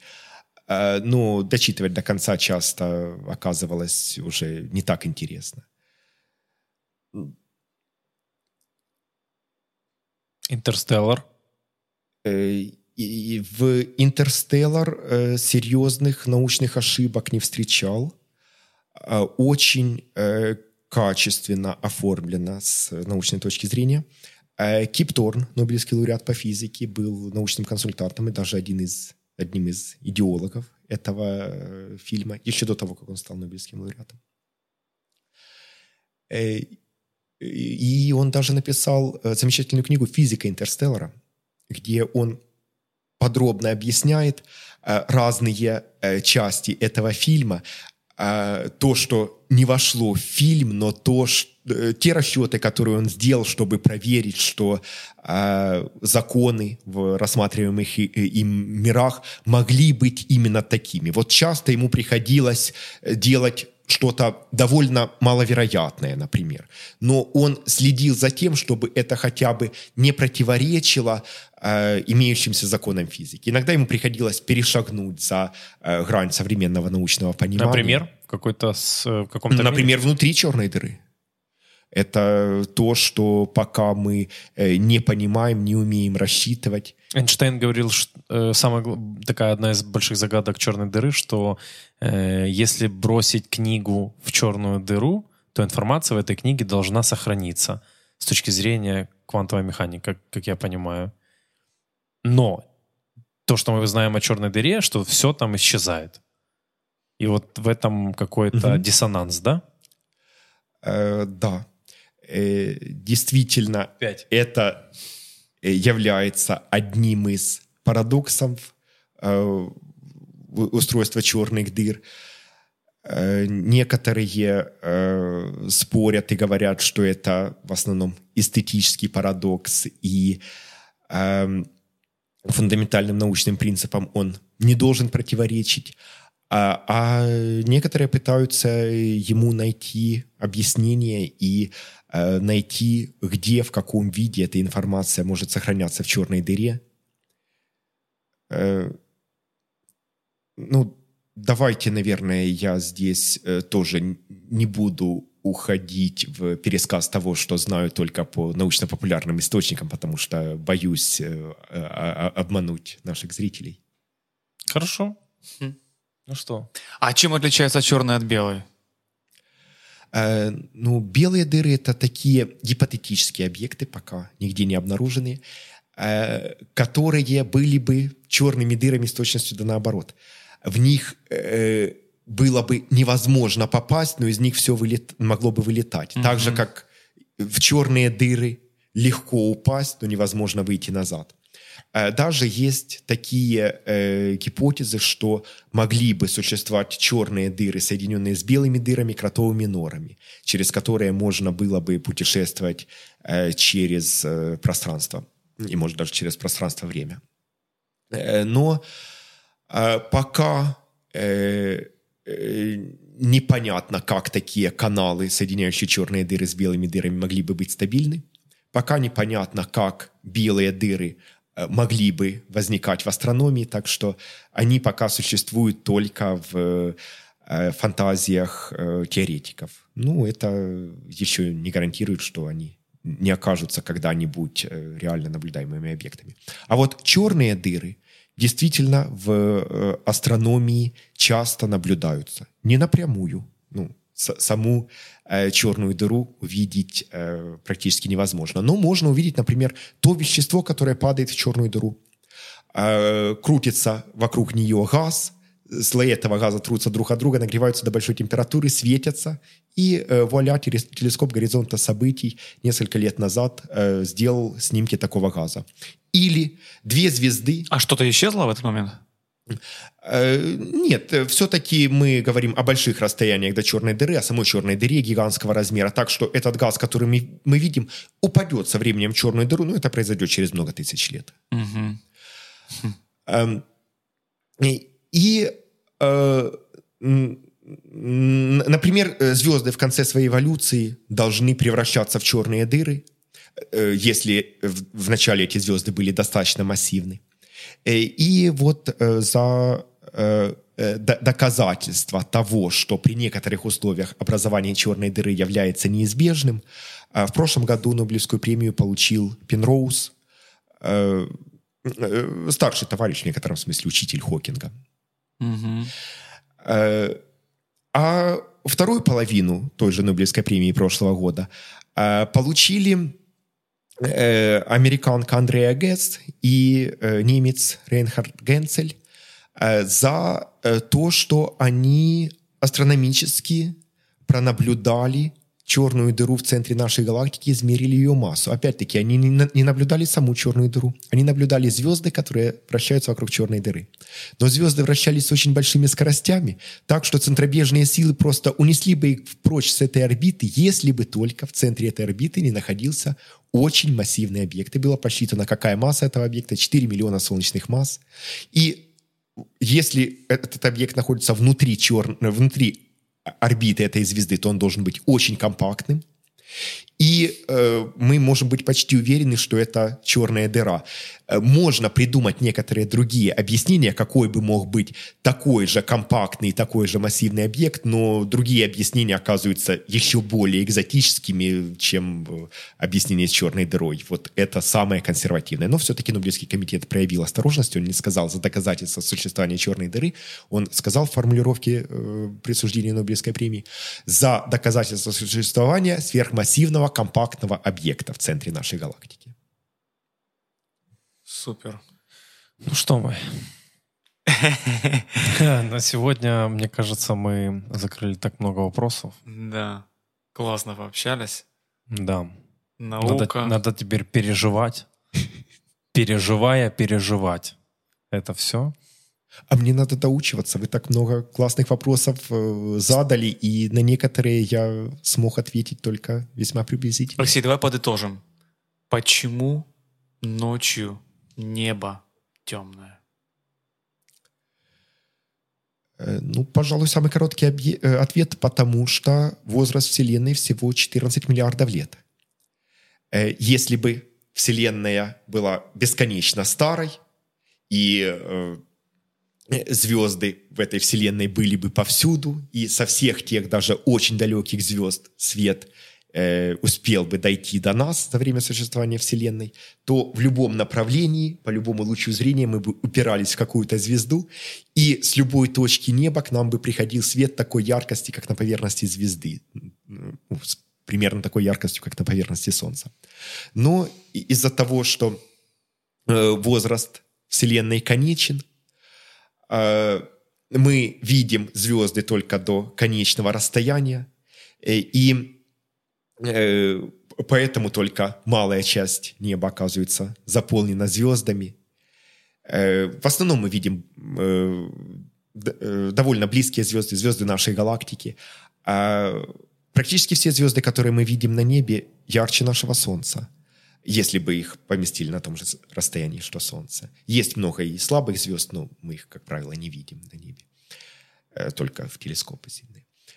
Э, Мы видим э, четыре внегалактических объекта. Большое и малое Магеллановые облака в южном полушарии и галактику Андромеды и галактику Треугольника у нас. Вот галактика Андромеды является самым далеким объектом, видимым невооруженным глазом, но даже от него свет шел для нас намного меньше, чем возраст Вселенной. Э, Всего два с половиной э, миллиона лет. То есть, когда тот свет был испущен на Земле, жили еще неандерталь, еще м, э, недалекие предки человека. Э, И для того, чтобы видеть дальше, вплоть до почти возраста Вселенной, все эти далекие галактики, такими, какими они были еще молодыми в момент своего образования, э, чтобы узнать побольше о космологии, об э, устройстве Вселенной в первые минуты, секунды ее жизни, нужны астрономические инструменты, часто очень сложные, и нужны очень сильные теории, чтобы э, фрагментарные данные, полученные с э, помощью разных инструментов, связать в единую картину. Супер. Такой короткий вопрос. Да, Алексей, спасибо, что нашел время, просветил нас и наших э, зрителей, наших подписчиков. Это Был на подкаст. Да, спасибо, спасибо, спасибо. Э, Подписывайтесь, лайкайте, пишите комментарии. Да, я думаю, что серия наших научных подкастов не закончится, и мы подберем еще классный материал, классных гостей. Поэтому давайте на связи. Всем пока. Пока.